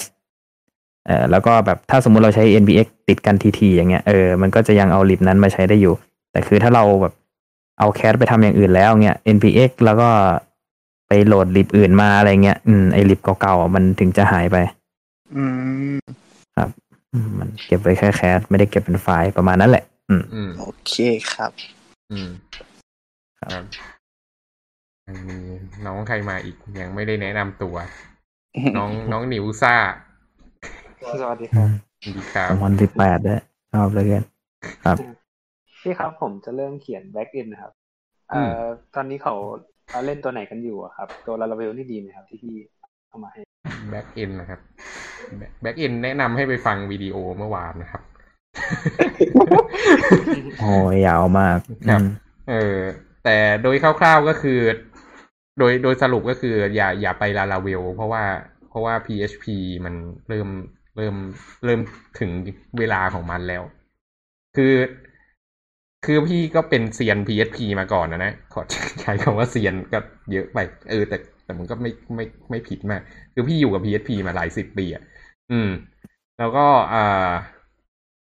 แล้วมันก็เริ่มเห็นว่าตอนหลังมันเริ่มเทรนมันเริ่มลงจริง เพราะว่าเพราะว่าคอนเทนเนอร์มันมา แล้ว PHP มันไม่ compat กับคอนเทนเนอร์มากเท่าที่ควร ถ้าเกิดน้องเข้าคลาสพี่น้องถ้าไปดูในคลาสพี่ดีๆ จะเห็นว่าพี่ใช้คอนเทนเนอร์ท่ายาก ซึ่งมันเป็นคอนเทนเนอร์ที่พี่โมขึ้นมาเอง อืม แต่ว่าถ้าเกิดเราใช้อย่าง Python หรือ Node.js อะไรพวกเนี้ย โดยเฉพาะ Node.js เนี่ย มันจะ compat กับเทคโนโลยีใหม่ตรงนี้มาก อืม เพราะฉะนั้นถ้าเกิดถามพี่ถ้าไม่ได้ติด ถ้าไม่ได้ทำเรื่อง Data เนี่ย ก็ไปใช้ Node.js ก็ดี ครับ ก็ ก็เรียกว่าอะไร ส่วนใหญ่แล้วคำว่าทำพวกนิยม machine learning ด้วยอะถ้าทำพวก machine learning ด้วยพี่แนะนำให้ไป Python ครับ ใช้ Django อืมก็ง่ายกว่าอืมคำถามคือมันมีอะไรดี คือที่เครดิตโอเคเองก็ใช้ Django เนะมันมีเหตุผลหนึ่งที่เรามาเลือก Django เพราะว่าเราทำ Data เราทำพวก ML อะไรพวกนี้อืมอ่า เรามีมันมีเรื่องประมาณนี้ไว้ว่า พอเราทำโมเดลออกมาแล้วเนี่ย เราจะใช้เอาโมเดลมาใช้ได้ไง คือโมเดลมันเขียนใน Python ใช่ปะวิธีที่ง่ายที่สุดเราก็ทำให้ไอเว็บของเราเป็น Python เหมือนกัน มันก็จะรันโมเดลได้ครับอืมอืม that simple เออเรียกเมนมาคุยเรียกอืมแต่ว่าถ้าเกิดเราใช้ ถ้าเกิดเราไปใช้เว็บเป็น Node.js เนอะมันก็มี backend Node.js อะไรก็ว่าไป แต่สุดท้ายเราก็ต้องทำ microservice ของไอตัวโมเดลอันนี้อยู่ดี มันก็จะกลายเป็นว่าเราไม่สามารถเขียนแอปตัวเดียวแล้วจบในตัวได้ อืม ครับ ครับ อืมเพิ่งรู้นะเนี่ยว่าทำไมพี่แกไม่ใช้ Node ไอ้ Django ใช่พี่พี่กลัวพี่กลัวมากเลย ตอนนั้นที่เปลี่ยนภาษาจาก PHP มาเออ แบบอืมกลัวว่าจะเลือกผิดอืมเออแต่สุดท้ายก็โอเค เหมือนจะเหมือนจะไปได้ต่อครับ อืมโอเคก็ก็ลองดูครับ แต่ยังไงถ้าเกิดน้องทำ ML น้องน่าอยากใช้ Python อยู่แล้วใช่ปะ ครับ ใช้ R Python นะเออ ไม่ได้ใช้ R นะ ใช้ Python นะ R R ใช้ตอนโมเดลไอยตอนตอน analysis ใช้ R Python นะ R ใช้อาตอน analysis น้องบอก ใช้ R ตอนในสีอ๋อ แล้วใช้ Python develop model อืม ใช่ครับ ครับ อืม อืม ก็น่ะก็ประมาณนั้นครับอืมอืม แล้วทำไมยังใช้ R อยู่นะครับถ้าเป็น พอดีมันเป็นภาษาแรกที่เรียนนะก็ถนัดเวลาทำกาโอ้รดีภาษาภาษาแรกนะวายครับไม่ใช่คือเป็นเป็นภาษาแรกที่เกี่ยวกับ Data ที่เรียนอ่าอืมครับอืมอืมอืมใช่มันก็มีข้อดีของมัน จริงๆมันทำ data manipulation ดีกว่าเยอะครับ อืม ต้องไปคุยกับพี่ปาล์มเรื่องนี้ อืม สาย R ครับเย้ ดีครับ มีใครมีคำถามอะไรกันอีกไหมมีสมาคมเราเริ่มคึกครื้น อืม เห็นพรุ่งนี้เป็น frontend ใช่ไหมครับ frontend frameworkใช่ วันนี้เป็น frontend framework ครับ อ้าววันนี้อะครับ ใช่ วันนี้ frontend framework เมื่อวาน backend ไปแล้วครับ อืมอืมไม่ทางอะเดี๋ยว เดี๋ยวเดี๋ยว เดี๋ยวพี่เอาไอ้นี่เอ่อเดี๋ยวพี่เอาเอาเอาให้พี่แกอาจก็จะแจไว้กเพจไปเลยดิครับ เดี๋ยวพี่ไปโพสต์ลิงก์ไว้ให้ครับ อืมขอบคุณครับ ก็เข้าไปนั่งนั่งฟังเพลินๆได้ครับ อืมอืมโคเออแล้วพรุ่งนี้เราพูดอะไรอะเออพรุ่งนี้พูดเรื่องอะไรดี น้อง หรือว่าเมลสนใจอยากพูดเรื่องอะไรตอนนี้เหรอ เราพูด frontend backend ไปแล้วใช่ไหมอืม มันก็จะเหลือ พวก Database แล้วก็พวกพวก web server อะไรอย่างงี้ป่ะ อืม database กับ web server ครับ อืม พูดพวก Data Science ไปพูดอ่าพวกพวกเรื่อง Machine data learning science machine learning อือหือพวกนี้พี่นายจะพูดไม่ได้ต้องไป เดี๋ยวต้องไปเรียกผู้เชี่ยวชาญในบริษัทมา ถ้าเกิดเขาพร้อมจะมาเดี๋ยวเดี๋ยวพี่จะเรียกจะบอกอีกทีแล้วกัน อืม ครับ อืม แล้วก็มีเรื่อง security ครับ อันนี้ไม่ค่อยได้เรียนเลยอยากรู้เหมือนกันว่ามันโอ้ security security เดี๋ยวไปตามดูย้อนหลังได้เลยครับ พี่ได้พูดเรื่อง security ไปแล้ว อืม แล้วก็เดี๋ยวถ้ามีเรื่อง security อยากจะกลับมาคุยกันอีกรอบก็เลือกหัวข้อมาได้เลยนะ นี่เป็นหัวข้อที่ดูเดือดเรื่อง security นี่อือืมมครับเรื่องเรื่อง security ที่ที่เราได้พูดกันไปในหัวข้อเก่าๆ มันจะเป็นแบบเรื่องการเข้ารหัสเนาะส่วนใหญ่อืมครับใช่เป็นคอนเซ็ปต์แต่ว่ามันไม่ได้แบบพูดพวก security ที่มันเป็นแบบพวก cyber security อันนี้เรายังไม่ไม่ถึงกับลงลึกใช่ไหม เรายังไม่ได้พูดขนาดนั้นใช่ใช่ ก็ถ้าเกิดน้องรู้สึกว่าสนใจหัวข้อไหนเป็นพิเศษก็สามารถ request มาได้พิมพ์ไว้ในห้องเจนในเราก็ได้ครับ อืม อืม แล้วสรุปพรุ่งนี้เราพูดเรื่องอะไร อืม อืม คืออะไรอีกัน web server ไหมล่ะ อืม ได้ web server ก็หรือได้ว่าอืมอืมเดี๋ยวก่อนนะผม นึกไม่ออกว่าผมอยากรู้เรื่องอะไร เออเอา web server แล้วกันนะ อืมเดี๋ยวไปเว็บอืมเซิร์ฟเวอร์แล้วก็ไป database ต่อ หรือว่าจะไป database ก่อนให้ไป web server ไป web server ก่อนแล้วกันอืมอืมครับก็ web server ก็น่าจะสั้นๆ ครับ อืม เออ แต่ว่าไอ้พูดพอน้องพูดถึงเรื่อง security เรานึกถึงเรื่อง pen test ด้วยอะอืม เออ แต่ว่าอันนั้นอาจจะไว้ก่อนก็ได้ปะได้ได้ก็เป็น หัวข้อที่เอาไว้เดี๋ยวกลับมา revisit กันอีกทีอืมอืมลองดูว่าเราจะมีหัวข้อครบสามร้อยหกสิบห้าหัวข้อไหมหนึ่งปีผ่านไปเนี่ย เดี๋ยวเดี๋ยวเดี๋ยวเราทำจันทร์ถึงศุกร์อ๋อโอเคเราไม่ได้ทำเสาร์อาทิตย์โอเคโอเคครับ อืม รอดูว่าหัวข้อจะหมดเมื่อไหร่อืม ได้ครับ มีใครมีคำถามมีใครอยากเสริมอะไรกันอีกไหมเอ่ยในวิดีโอเก่านี่ ลิงก์อยู่ตรงไหนอ๋อเดี๋ยวลองเดี๋ยวพี่โพสต์ไว้ให้ครับ อืมโพสต์ในเนี้ยเหรอครับเออ เดี๋ยวพี่น้องโพสต์เข้าไปเพจ spicy dog ก็ได้ครับ พี่โพสต์เลยก็ได้วะอะอันนี้ครับ อืม แต่ว่าพี่อาจจะพูดไม่ค่อยรู้เรื่องนะน้องก็อาจจะไปต้องต้องอ่านอาจจะไปอ่านเพิ่มนิดนึงอืมเออ มันบางทีอาจจะถูกบ้างผิดบ้างก็ cross-check ดีๆ ครับ อืม คือพี่พี่พี่มีความรู้แบบสำหรับทำงานอะแต่ไม่ได้เป็นแบบไปนั่งเทียบวิชาการร้อยเปอร์เซ็นขนาดนั้น อืม ก็ถ้าเกิดจะไป reference ในห้องสอบนี่ก็ ก็ต้องไปเช็คดูดีๆอีกทีหนึ่งครับ แต่ว่ามันคอนเซปต์มันยังเป็นประมาณประมาณนั้นที่จะรู้แนวคอนเซปต์ครับ อืม โอเค ก็ถ้าเกิดมีใครสนใจเรียกว่าอะไร จะร่วมสมาคมก็สามารถพิมพ์ เอ่อคอมมงคอมเมนต์ไว้ใน Facebook ใต้วิดีโออะไรพวกนี้ก็ได้ เดี๋ยวผมส่งลิงก์ไปให้ครับ แล้วก็ถ้าเกิดน้องๆ อยากฟังเรื่องอะไรเป็นพิเศษหรือมีคำถามก็พิมพ์ทิ้งไว้ในห้อง General ได้เนอะพี่พี่ๆก็มาคุยกันทุกวันเนี่ยแหละ คือพี่ๆก็พยายามทบทวนความรู้ตัวเองด้วย อืม แล้วก็อืมใช้เวลาว่างให้เป็นประโยชน์แทนที่จะไปนั่งดู Facebook ครับอืมตอนนี้ก็นั่งดูอยู่มานั่งคุยกันโอเคได้ได้โอเคถ้าไม่มีใครมีอะไรแล้ววันนี้ก็เดี๋ยวจบรายการแต่เพียงเท่านี้นะครับ ก็ครับรายการ Spicy Dog Tech Talk วันนี้ก็จบประการราชนีขอบคุณมากครับทุกคน แล้วเจอกันใหม่ครับวันพรุ่งนี้ครับ สวัสดีครับครับครับ